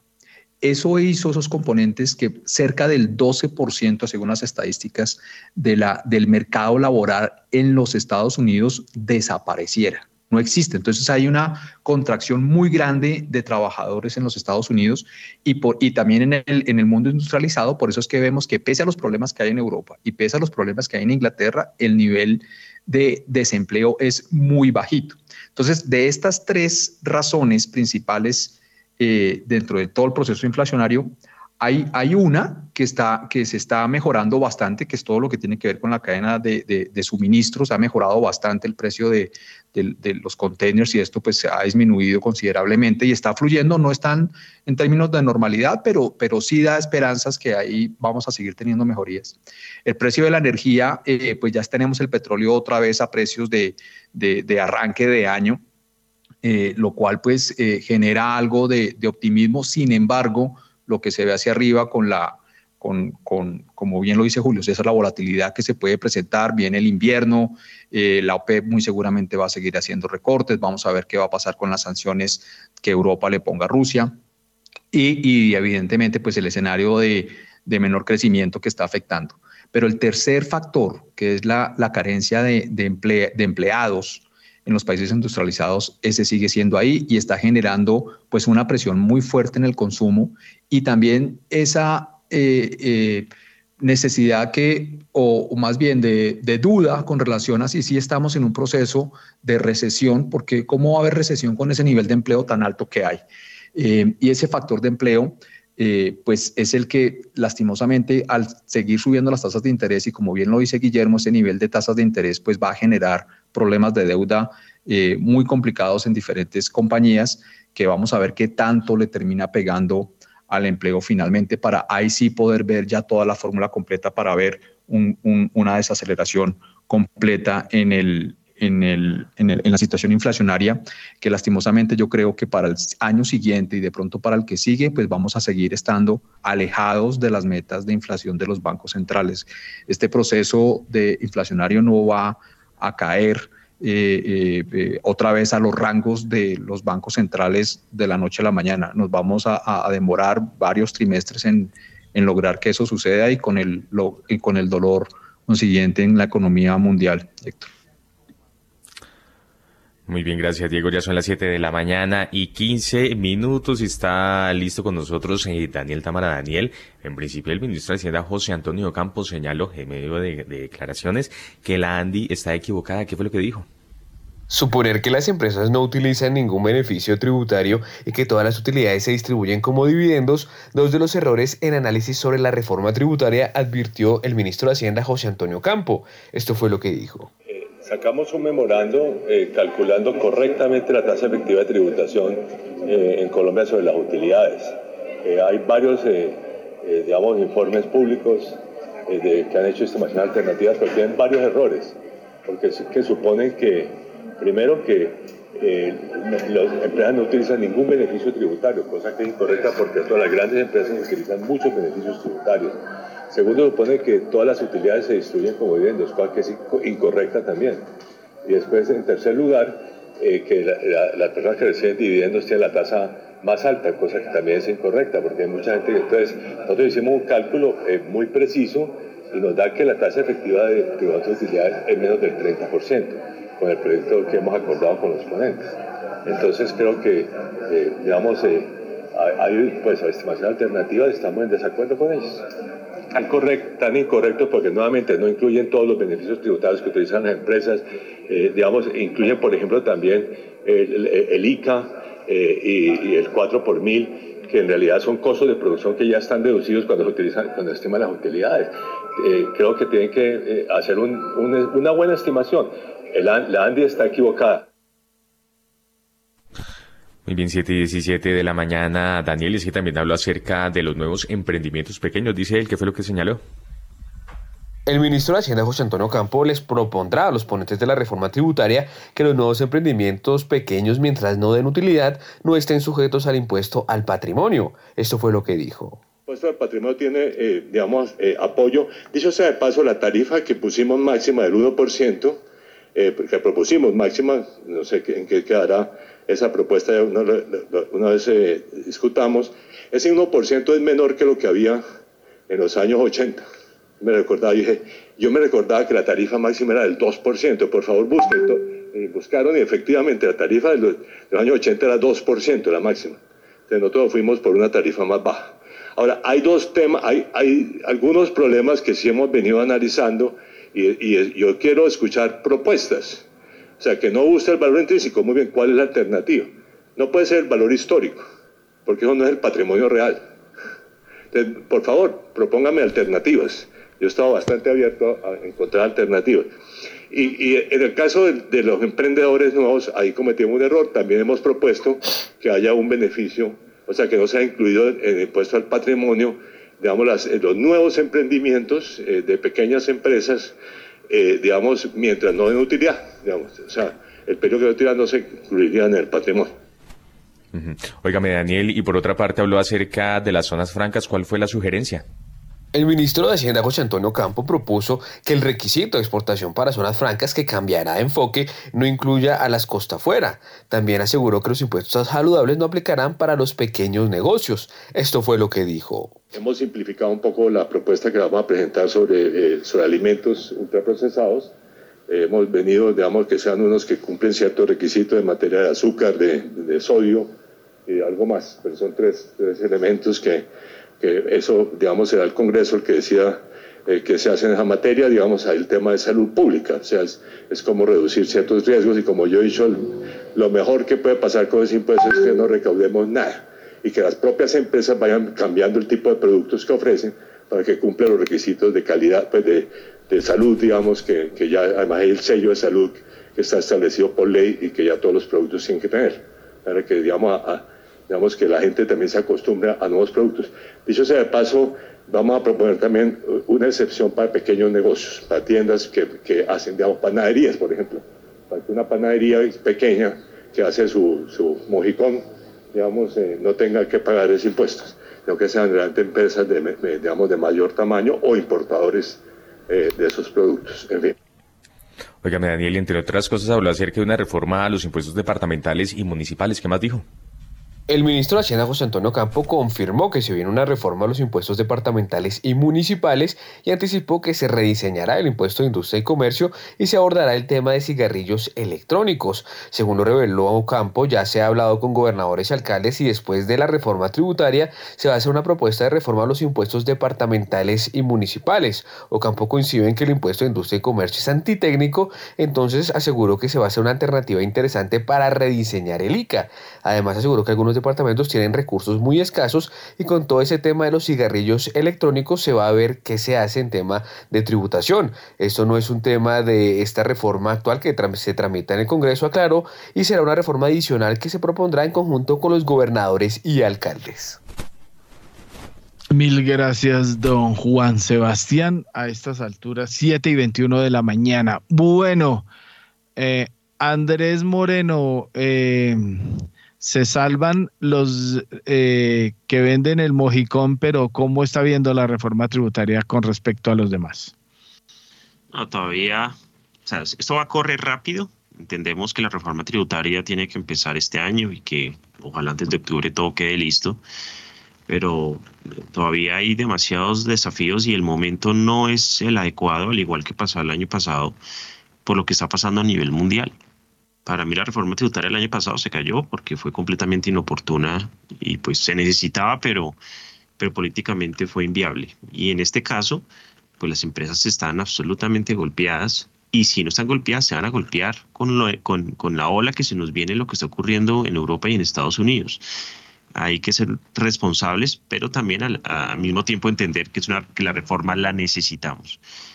Eh, a mí me ha preocupado mucho que se trata a veces de siempre intentar que los mismos de siempre paguen y paguen más, pero si en Colombia se hiciera una política de, de control de la evasión y de la informalidad, no necesitaríamos tantas reformas tributarias. Lo que ocurre es que es más fácil ir y poner impuestos a los que ya saben quiénes son los que pagan o a los que en el radar podemos básicamente y rápidamente identificar y, y clavar pero hacer la tarea de, de, toda esa evasión que hay, que igual demanda bienes del Estado y salud y servicios públicos, es la tarea complicada.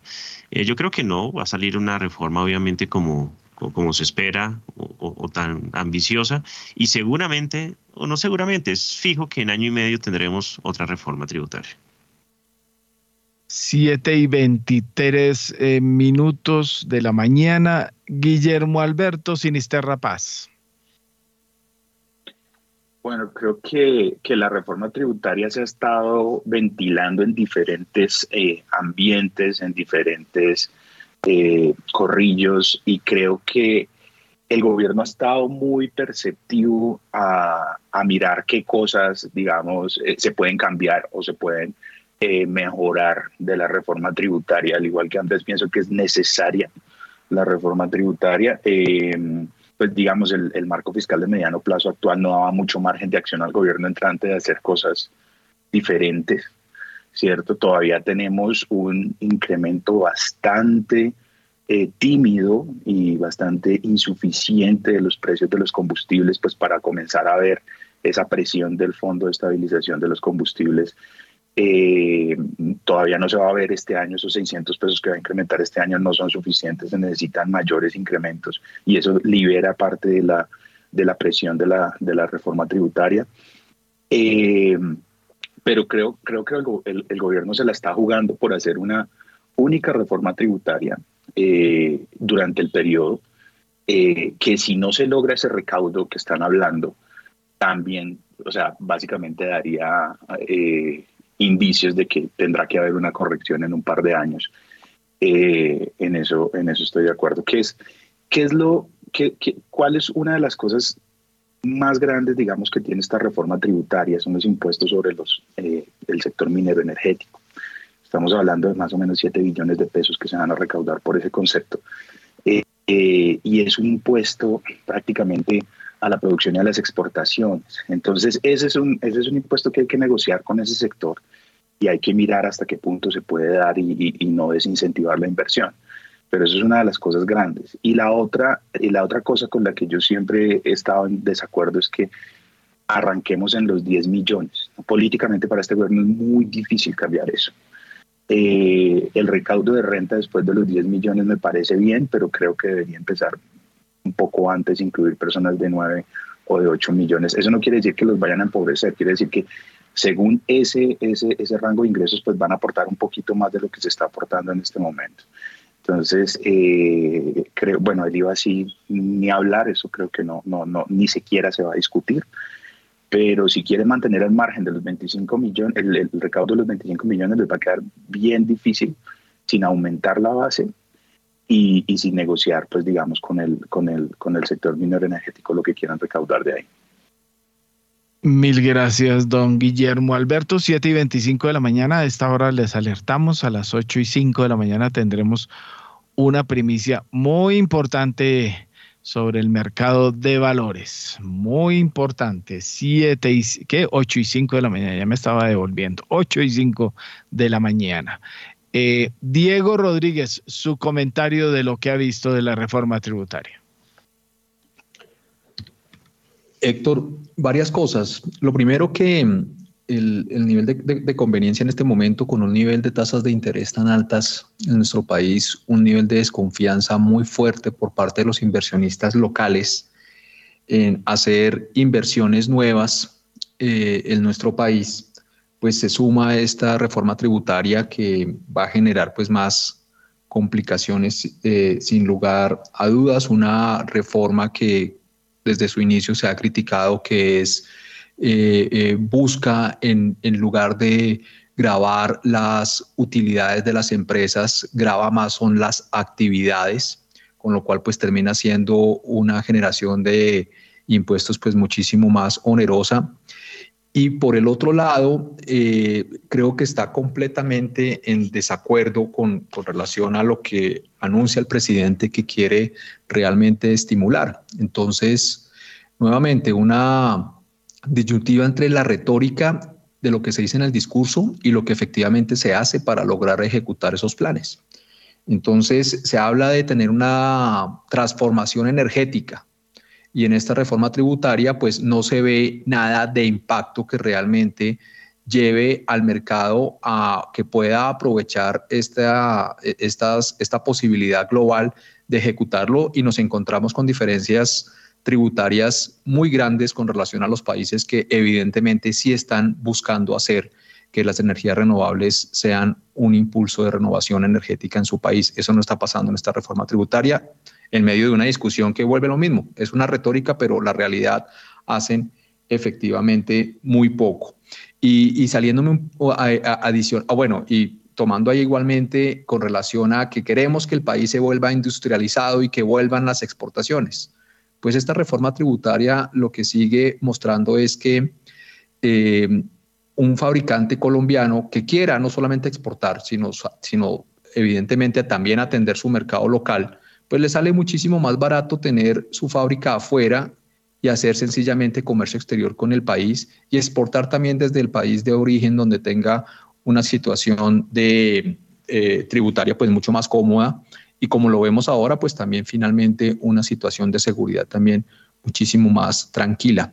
Lo mismo sucede con la parte del agro, Héctor. Ahí tampoco se ve, digamos, que la reforma esté buscando una posibilidad interesante que, que, que, diga pues que vamos a traer inversión en el agro y ahí nuevamente viene el tema de las de la, de la seguridad que lo que hemos visto durante un poco más de este mes es que se ha deteriorado y antes en vez de atraer inversión pues aleja esa gran oportunidad que tiene Colombia. Y por último, Héctor, se cierra todo este ciclo eh, que no es muy favorable, eh, sumado con, la, con las tasas, la reforma tributaria, es todo al finalmente lo que está pasando con las comunidades y, los temas de seguridad. Las comunidades son muy importantes tanto para la transformación energética que se quiere hacer, y, e igualmente pues para toda la parte de, de, agroindustrial que el gobierno también quiere hacer.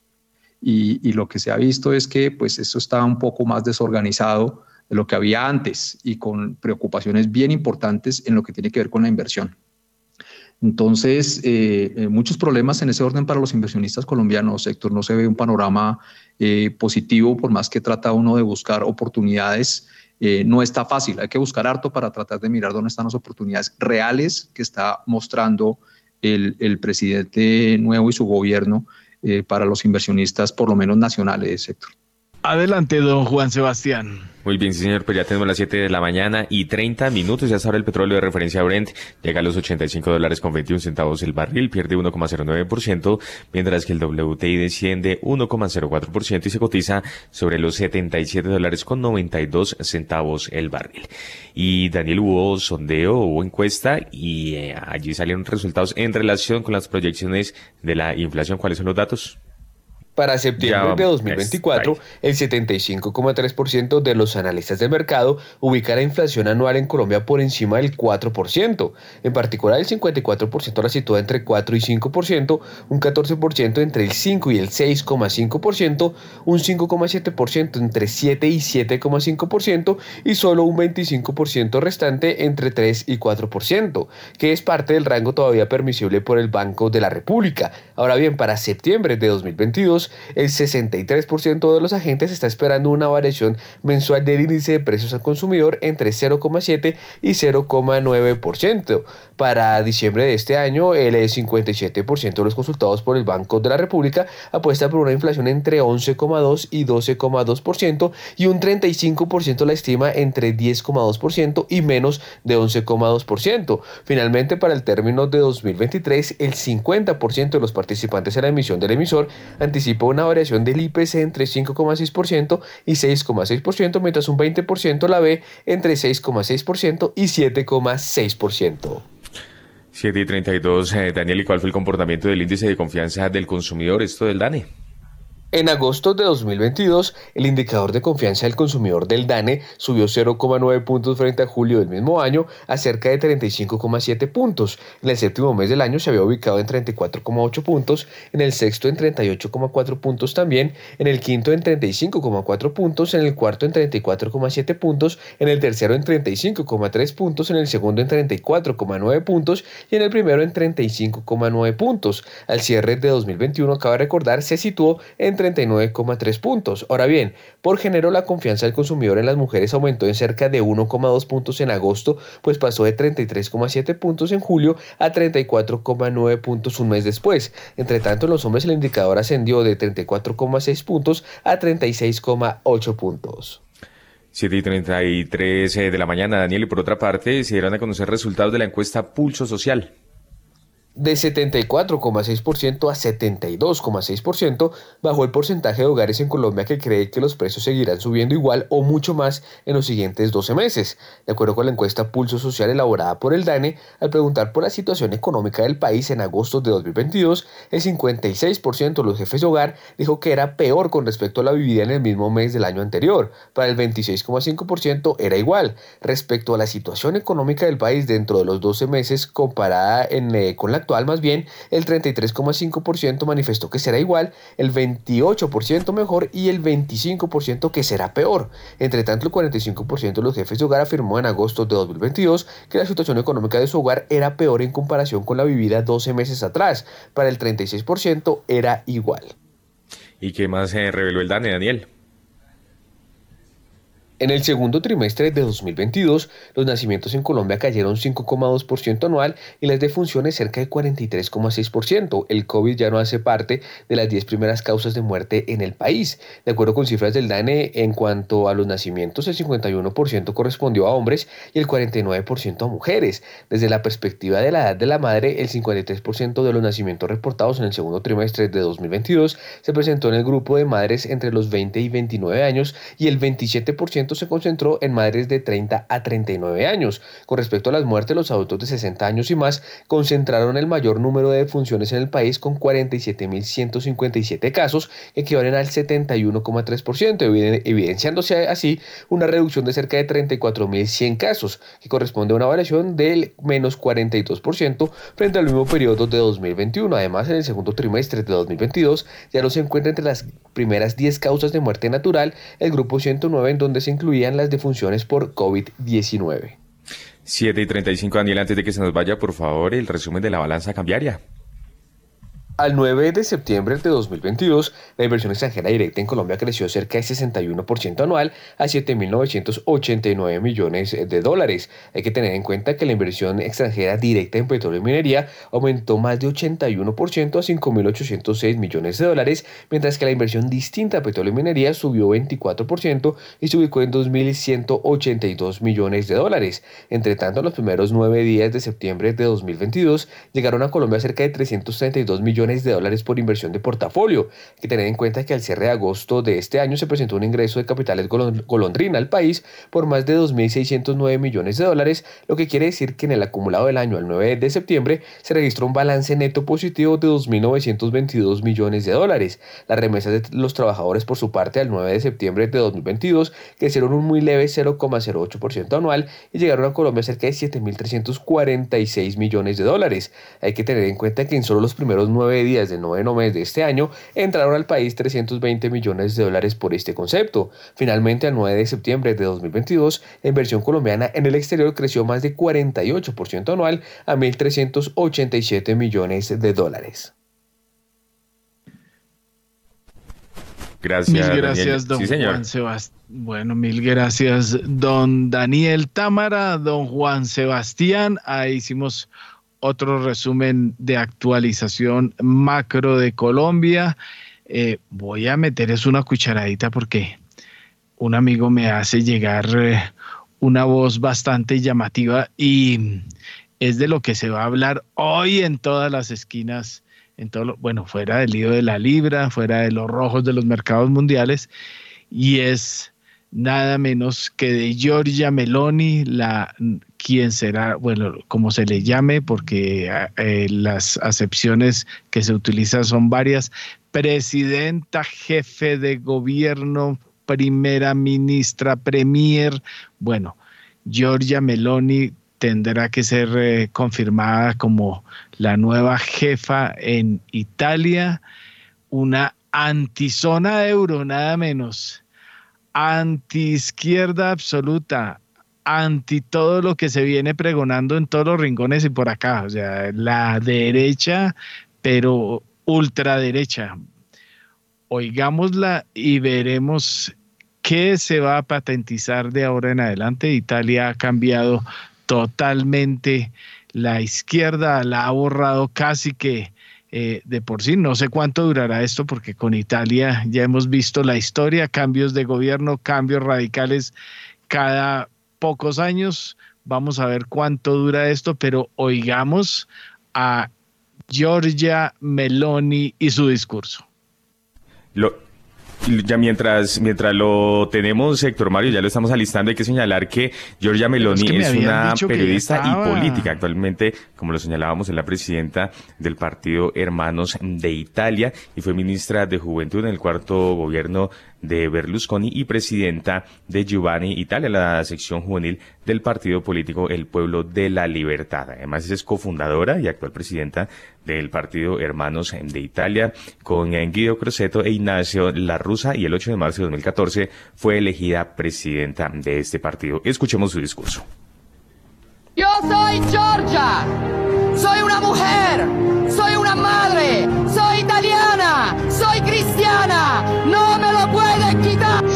a la familia natural, no a los lobby LGBT, sí a la identidad sexual, no a la ideología de género, sí a la cultura de la vida, no al abismo de la muerte, sí a la universalidad de la cruz, no a la violencia islamista, sí a fronteras seguras, no a la inmigración masiva, sí al trabajo de nuestros ciudadanos, no a las grandes finanzas internacionales. Estoy aquí para, para prometeros, en esta batalla no estaréis solos.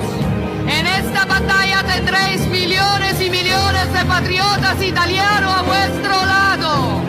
¡Viva España! Pensando si unos jóvenes delincuentes italianos o españoles hubieran hecho lo mismo contra niñas africanas. Habíamos escuchado a la izquierda gritarle al monstruo racista y machista. En cambio, una vez más, todos callan, porque la izquierda defiende a la mujer hasta que se encuentra con un criminal extranjero. En ese momento, por el reflexo ideológico, el criminal extranjero vale más que la mujer. Bueno, ahí está, nada menos. Hermanos de Italia, eh, triunfadores en las elecciones de Italia, surgido en 2012 y nace del movimiento social italiano MSI, que surgió nada menos del fascismo de Mussolini, seguidora de Mussolini, pues eso es por lo que votó Italia. Ahí vemos lo otro, se cansaron de la izquierda, se cansaron de anuncios, tenían al prominente Draghi como primer ministro, cayó y esto es lo que acaban de escoger, el camino que se acaba de escoger Giorgia Meloni con Silvio Berlusconi y Matteo Salvini la derecha y ultraderecha, bueno, dicen algo de centro, no sé de dónde estará el centro, pero ahí está la historia. Esto es lo que va a pasar con Italia. Esta es la Italia, además, antizona euro, va a crear un problema de ahora en adelante en la región. Y el primer saludo que le llegó a Georgia fue nada menos que de Polonia, en donde también la ultraderecha se está tomando eh, las calles. Eso es lo que está sucediendo con el cambio de la historia. Se cansaron de la izquierda y ahora van por la ultraderecha. No se sabe cuál de los males, si la ultraizquierda o la ultraderecha son los peores, pero así es el asunto. Bueno, a esta hora tenemos en línea a don William Varela. William, ¿qué tenemos esta semana con reforma tributaria, con, bueno, presupuesto? No sé qué más tengamos en línea todavía.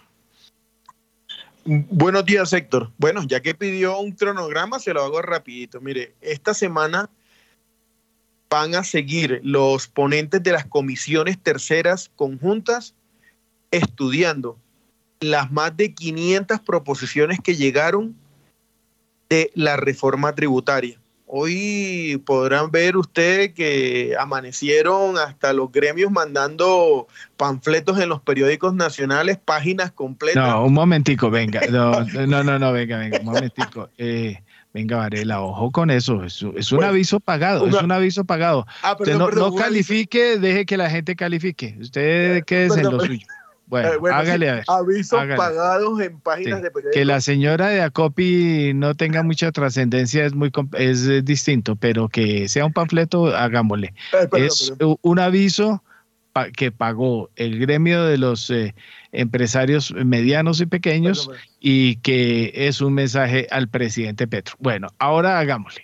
Ah, bueno, bueno, sí, sí, excusas a todos estos gremios porque fue un aviso, ¿verdad? Me equivoqué, no es panfleto, es un aviso.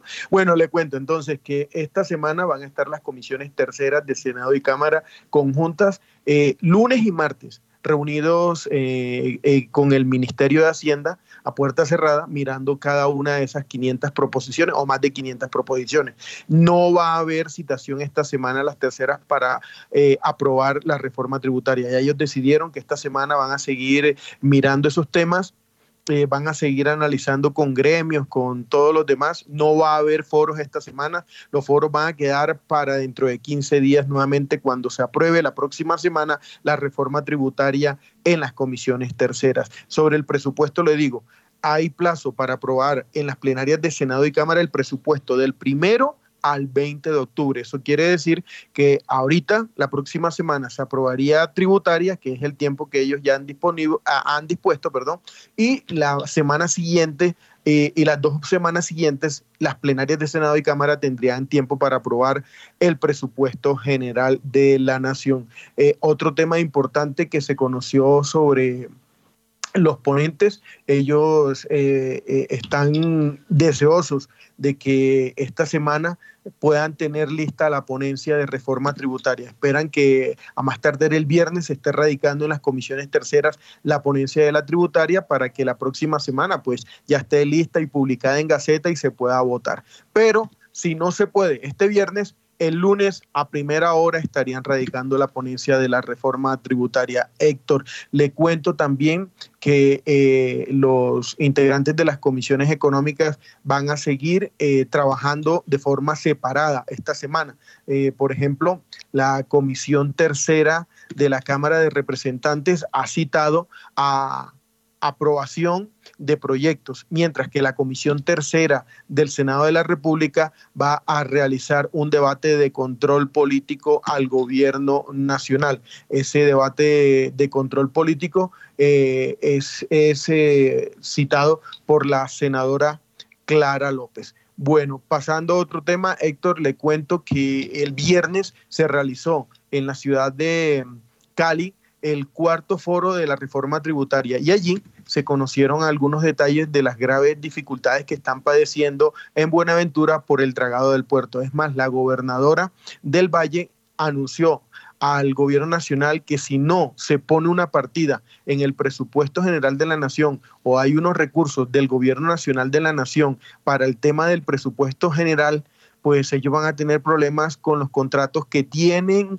las eh, empresas que están allí en el puerto de Buenaventura. ¿Qué pasa? Han confirmado que todos los negocios que, eh, que, no han podido ejecutarse por bajo calado en el puerto de Buenaventura se están trasladando al puerto de Osorja en el Ecuador. Entonces ellos están intranquilos, inquietos, que no quieren que se vaya pues eh, toda, toda la mercancía que debe llegar a Buenaventura hacia el Ecuador y por eso le han pedido al ministro Campo una partida adicional en el presupuesto para eh, hacer el dragado del puerto de Buenaventura. Y siguiendo con el tema de, los impuestos, le cuento que el fin de, eh, desde el viernes y este fin de semana han seguido chateándose ahí eh, los, los jóvenes de las redes sociales, los influenciadores. ¿Por qué? Porque el director de la DIAN pues eh, les habló directamente por redes sociales y les dijo que los estaba mirando, que estaban necesitando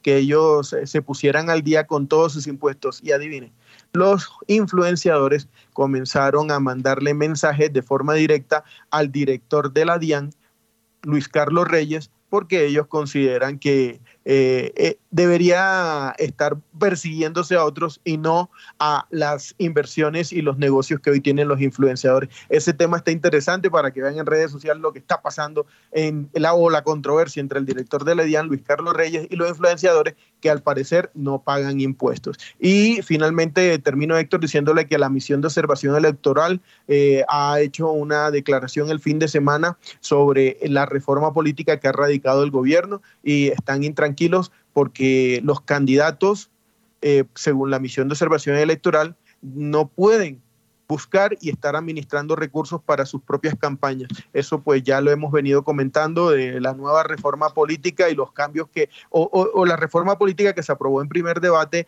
en el Congreso de la República y que tiene pues hay unos temas que tienen que ver con la financiación de las campañas que tiene intranquilo a la misión de observación electoral. Con eso me despido. Mil gracias, eh, don William Varela, 7 y 48 minutos de la mañana. Andrés Moreno Jaramillo, de los reportes que oyó de Daniel Támara, comportamientos, confianza eh, de los índices de confianza, de, bueno, de la balanza, eh, vio el comunicado de las pequeñas y medianas empresas, es decir, y, lo que acabo de oír sobre cómo marcha el cronograma, que esta semana se va a ver un poco eh, ampliado porque jueves y viernes hay retiros espirituales en la Hacienda Ato Grande, se reúnen los ministros, primero, bueno, a ver si se ponen de acuerdo todos a ver qué es lo que van a decir, porque el asunto anda bastante complicado con anuncios, cada uno por su esquina de lo que cree y, y luego el presidente y sus allegados a ponerlos en el redil diciendo otra cosa. ¿Cómo ve el asunto, Andrés Moreno? Así es, en tema local muy enredado, hace falta una, comunicación mucho más asertiva. Eso sí, son unas flechas todos en, Twitter para apoyar a algún candidato o algún candidato, no, algún ministro o alguna propuesta. Eso sí, es que todavía están en campaña. Eso, tienen un grupo de, de, WhatsApp y eso se ponen copy-paste. Es impresionante lo que hacen, pero de aquello nada. Eh, a veces cuesta darse cuenta que ya no están en la oposición sino que ellos son el gobierno. Lo triste es que terminen echándole la culpa de todo lo que no funciona a lo que anterior ha pasado. Y digamos, esto ya nos acostumbramos en Bogotá. O sea, hoy a Claudia le preguntan por la inseguridad y todo es culpa de Duque, de Uribe, de Pastrana, de todos menos de ella. Ojalá este gobierno no tenga eso mismo. Eh, es difícil, yo sé la transición, de, todo el rato estar criticando, criticando, opositor, opositor, nada funciona, nada sirve. Eh, destruir sobre lo construido, no, no, no, no, no, cuidar lo que medio funciona. Y ahora que están en el gobierno, pues eh, creen que todavía son opositores, pero pues están en otra cosa. Entonces no, no es fácil, no es sencillo. Lo que está pasando en Italia, complicadísimo. Eh, lo peor que le puede pasar al mundo es ir de esquinas a esquinas. todos los extremos son malos se cansan de, un extremo de izquierda, se van a un extremo de derecha, vuelven y se cansan y vuelven. Está pasando en Suecia, está pasando en Polonia, en Italia. En Sudamérica también iremos para allá, ¿sí? Eh, este tema coyuntural no lo entienden y terminan eh, haciendo cosas como ya pasó en Venezuela, Argentina y Nicaragua. Entonces, eh, lo que necesitamos realmente son gobiernos no con ideologías, sino que propongan, que hagan, que ejecuten, que mejoren, que modifiquen y no que vengan con todo ese tipo de odios. En cuanto a, todos los temas de la, de la, confianza inversionista que hay, todos los indicadores macroeconómicos que dieron ahorita, eh, todavía es muy difícil ver tendencias claras sobre lo que, lo que ocurre, porque es que en Colombia hasta que no sepamos que hay una, cómo va a ser la reforma tributaria, cómo van a ser las reglas de juego, pues más de un inversionista va a decir, no, espere a ver cómo nos van a tocar, cómo nos va a tocar. Entonces, yo creería que todo eso se empieza a aclarar un poco mejor a partir de octubre. Mil gracias, don Andrés Moreno. Y Guillermo Alberto Sinisterra, su comentario a las 7 y 52 minutos de la mañana. No, Héctor Mario, yo, yo, creo que hay dos áreas del gobierno que generaron muchísima controversia, y no estoy hablando de la reforma tributaria, eh, que fueron, uno, lo que se está, los anuncios contradictorios que hay sobre la salud, sobre el tema de la salud, no se sabe muy bien qué va a pasar en ese sector que tiene muchísimo por mejorar, pero que también tiene muchísimas cosas que son ejemplos y, que son para mostrar eh, en América Latina y en el mundo. Y el segundo es la parte de la transición energética. Yo creo que hay una oportunidad de oro del gobierno, ya que no se ha comenzado a discutir la tributaria, de meter incentivos reales eh, para profundizar esa transición energética. Eh, creo que el gobierno anterior lo hizo, creo que el gobierno anterior avanzó muchísimo en transición energética, es una de las cosas que yo le, eh, digamos, eh, admiro a, ese gobierno, multiplicó por 10 la, fácilmente la oferta de, de energías limpias en el país. Esos proyectos van a comenzar a entrar y a generar energía en los próximos dos años, 2023 y 2024. Entonces, en, ese, esos dos sentidos sí hay que tener una claridad. O sea, parece que el gobierno lanza un, un abanico de reformas todas al mismo tiempo, aún sabiendo que algunas no se van a discutir este año. Por ejemplo, salud no se va a discutir este año, trabajo no se va a discutir este año. Y lanza todo el abanico. No sé si esa sea la estrategia de comunicaciones, que es como pongámoslos a todos a mirar muchísimos frentes para para nosotros poder meter lo que verdaderamente nos interesa, no sé. O, eh, o si verdaderamente, es, digamos, no, no, no, se, no se han sentado a, a, pensar qué es lo que, qué es lo que quieren priorizar y, y, a qué, y en qué quieren que la, que la ciudadanía en general se centre. ¿Cierto? Entonces, esos dos temas a mí me, me preocupa mucho, la transición energética y lo que pasa con el Ministerio de Minas y, y por otro lado, lo, lo, lo, que pueda pasar con la salud. De otro, en la materia económica yo no, o sea, sea, el mercado, el mercado está apoyando, o sea, o está creyendo, yo, yo lo que veo, o sea, los datos lo que muestran es que el mercado está apoyando o que no se le asusta pues este gobierno. O sea, yo, yo, yo no puedo decir con los datos que hay que, que la gente está con miedo y que la gente está claro, hay, hay, hay, un incentivo de los inversionistas locales a decir, no, venga, espérese, definame mis reglas de juego, ¿cierto? Pero desde el punto de vista de inversión extranjera, desde el punto de vista de compra de test, desde el punto de vista, o sea, es una vaina que como que el mercado dice, a mí no me importa quién es ese señor Petro, yo confío en Colombia, punto. O, o, o tal vez confían en Petro, no sé. Pero, pero, pero, pero creo que, que el gobierno debería centrarse en, las peleas que quiere dar de aquí a final de año y, y, como dejar todo, todo, el ruido de las otras peleas a un lado para, para, para concentrarse en lo que tiene que sacar. Gracias, Guillermo. 7 de la mañana y 55 minutos. Vamos a revisar el comportamiento de la bolsa en Colombia. En primera página radio, las acciones de Colombia.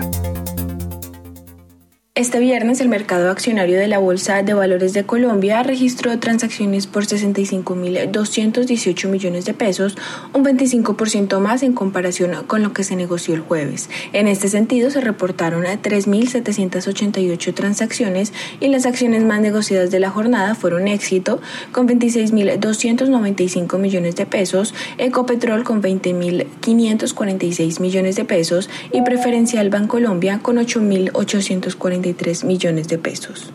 El título de la petrolera cerró la jornada de este viernes en 2.034 pesos, es decir, 175 pesos menos que su precio de apertura correspondiente a 2.156 pesos, el cual fue el máximo al que llegó este viernes. La acción preferencial Grupo Aval también cayó 4,40% a 630 pesos y en total 22 títulos cerraron en rojo este viernes. Tan solo cuatro acciones cerraron al alza, siendo Construcciones El Cóndor la más valorizada con 5,48% a 1.213 pesos. El índice Colcap cayó 3,69% a 1.157,27 unidades. Mil gracias, doña Valentina. bueno, 7 eh, y 57 minutos. Veamos aquí. Eh, eh, el dólar preoperó, operó en premarket en 4.470, ahora va en 4.460, entre 4.460 y 4.475 opera en estos momentos. Don Andrés Moreno, su comentario de la Bolsa de Valores de Colombia. Bueno, gracias Héctor. El viernes fue un una locura la bolsa en Colombia, un sell-off impresionante, cayeron 3% las acciones en promedio, con Ecopetrol casi el 8% con la caída del petróleo, va a 2.034 pesos casi a mínimos del año. Vemos acciones como Cementos Argos, Corfi Colombiana y Colombia que cayeron el viernes el, eh, en promedio el 5%, una, una completa caída sin precedentes prácticamente en, en el mes. Eh, actualmente el Colcap cae 17,98% en el año 2022, casi el 18% de descuento. Está a niveles ni más ni menos de octubre del año 2020 en esos momentos. El Colcap a 1.157 unidades. Todo apunta a que se va a ir a 1.100 si sigue esta tendencia tan impresionante. Todo a niveles de pandemia 2020 y, de, y del 2016. Por allá desde el 2016 teníamos estos niveles también. Es decir, un mercado que uno no sabe qué carajos está descontando. Eh, muy, muy abajo las acciones. Es una oportunidad de inversión, dado el crecimiento económico, lo que reportaron las empresas a junio, lo que van a reportar ahorita en septiembre. Solamente dos compañías de alta liquidez suben este año, que son Grupo Sure y Nutresa.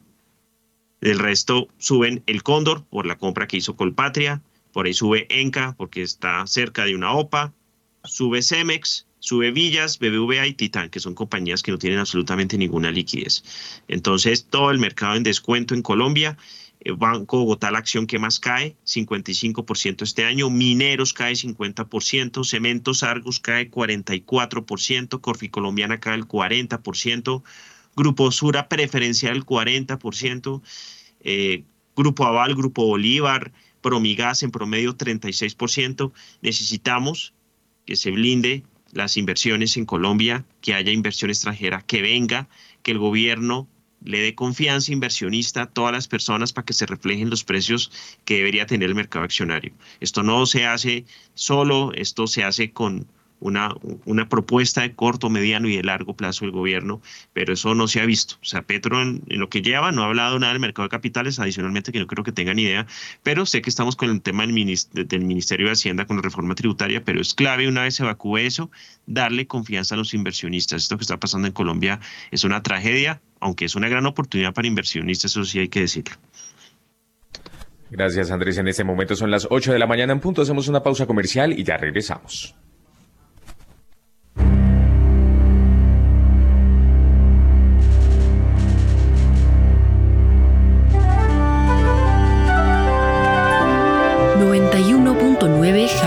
Estéreo, Bogotá. HJKZ. 45 años. Sin fronteras.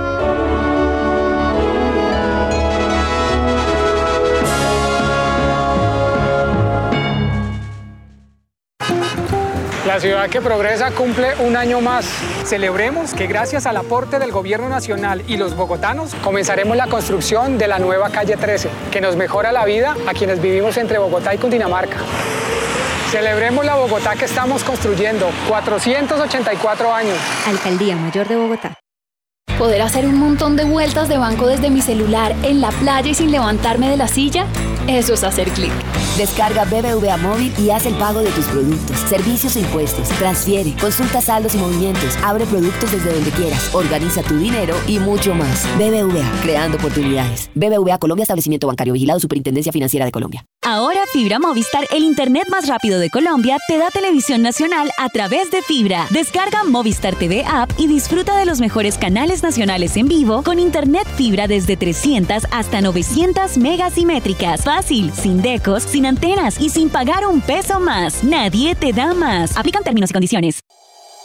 En Acciones y Valores, nuestra prioridad es construir la mejor versión de su futuro financiero. Por ello, creamos soluciones para cada uno de sus objetivos. Descubra nuevas formas de ahorrar y simplifique todo desde el celular a través de inversiones digitales desde un peso. Genere rentabilidad y a la vez impacto positivo en el mundo con inversiones responsables. Construya su plan de inversión personalizado con asesoría exclusiva y especializada. Optimice el manejo de recursos de su empresa por medio de soluciones de tesorería. Realice envíos y pagos internacionales seguros de la mano de nuestro aliado Western Union. Es momento de crear metas juntos. Conozca la mejor forma de hacerlo. Contáctenos en www.axivalores.com o al WhatsApp 323-236-5222, vigilado y regulado por la Superintendencia Financiera de Colombia.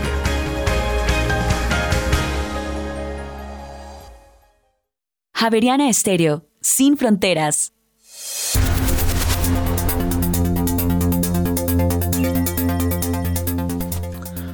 En Colombia son las 8 de la mañana y 3 minutos. Continuamos en primera página radio y regresamos con usted, Valentina Acosta, porque hay información que tiene que ver con una reforma a los estatutos de Primax. Durante la Asamblea General de Accionistas de Primax Colombia, que se llevará a cabo el próximo viernes, se pondrá a consideración el proyecto de reforma de estatutos que incluye la ampliación de facultades al representante legal para celebrar contratos por inmuebles hasta por 10 millones de dólares. Durante la Asamblea también se pondrá a consideración de los accionistas el proyecto de readquisición de acciones y constitución de reserva ocasional, también el cambio de un integrante de la Junta Directiva y además el proyecto de modificación de estatutos sociales. A través de la modificación de dos artículos, también se dará facultad al representante legal de la compañía para aprobar cualquier otro tipo de transacción sobre inmuebles cuando el valor de la transacción sea superior a 5 millones de dólares, liquidados a la TRM de la fecha de la firma de la transacción. A esta hora, abren los mercados en Colombia. Gracias Valentina. A las 8 de la mañana y 4 minutos porque el dólar abrió este lunes en 4.455 pesos, sube 16 pesos con 50 centavos frente a su cierre del viernes que fue de 4.438 pesos con 50 centavos. Reiteramos entonces, dato de apertura, 4.455 pesos baja mejor, sube 16 pesos con 50 centavos frente al cierre del viernes. Última hora, en primera página radio. Atención a la noticia que les anticipamos de última hora. Es una noticia muy importante porque hoy se va a realizar una asamblea, eh, bueno, no una asamblea, es una charla informativa a los accionistas minoritarios del éxito. Se les va a contar cómo eh, es la famosa decisión que se va a hacer del grupo Pau de Azúcar, que ahora se llama Compañía Brasilera de Distribución. Esa CBDO, CBD, esa compañía es la propietaria del 83% del éxito, pues ahora eh, va a haber una devolución, se llama escisión eh, de eh, las acciones a los inversionistas, a los poseedores actuales. Por lo tanto, CBDO o el grupo Pau de azúcar que es controlado por Casino que quedaría con el 13%, pues lo cierto es que la gran noticia es que Fitch Ratings acaba de decir que esa transacción es negativa para el grupo Pau de azúcar.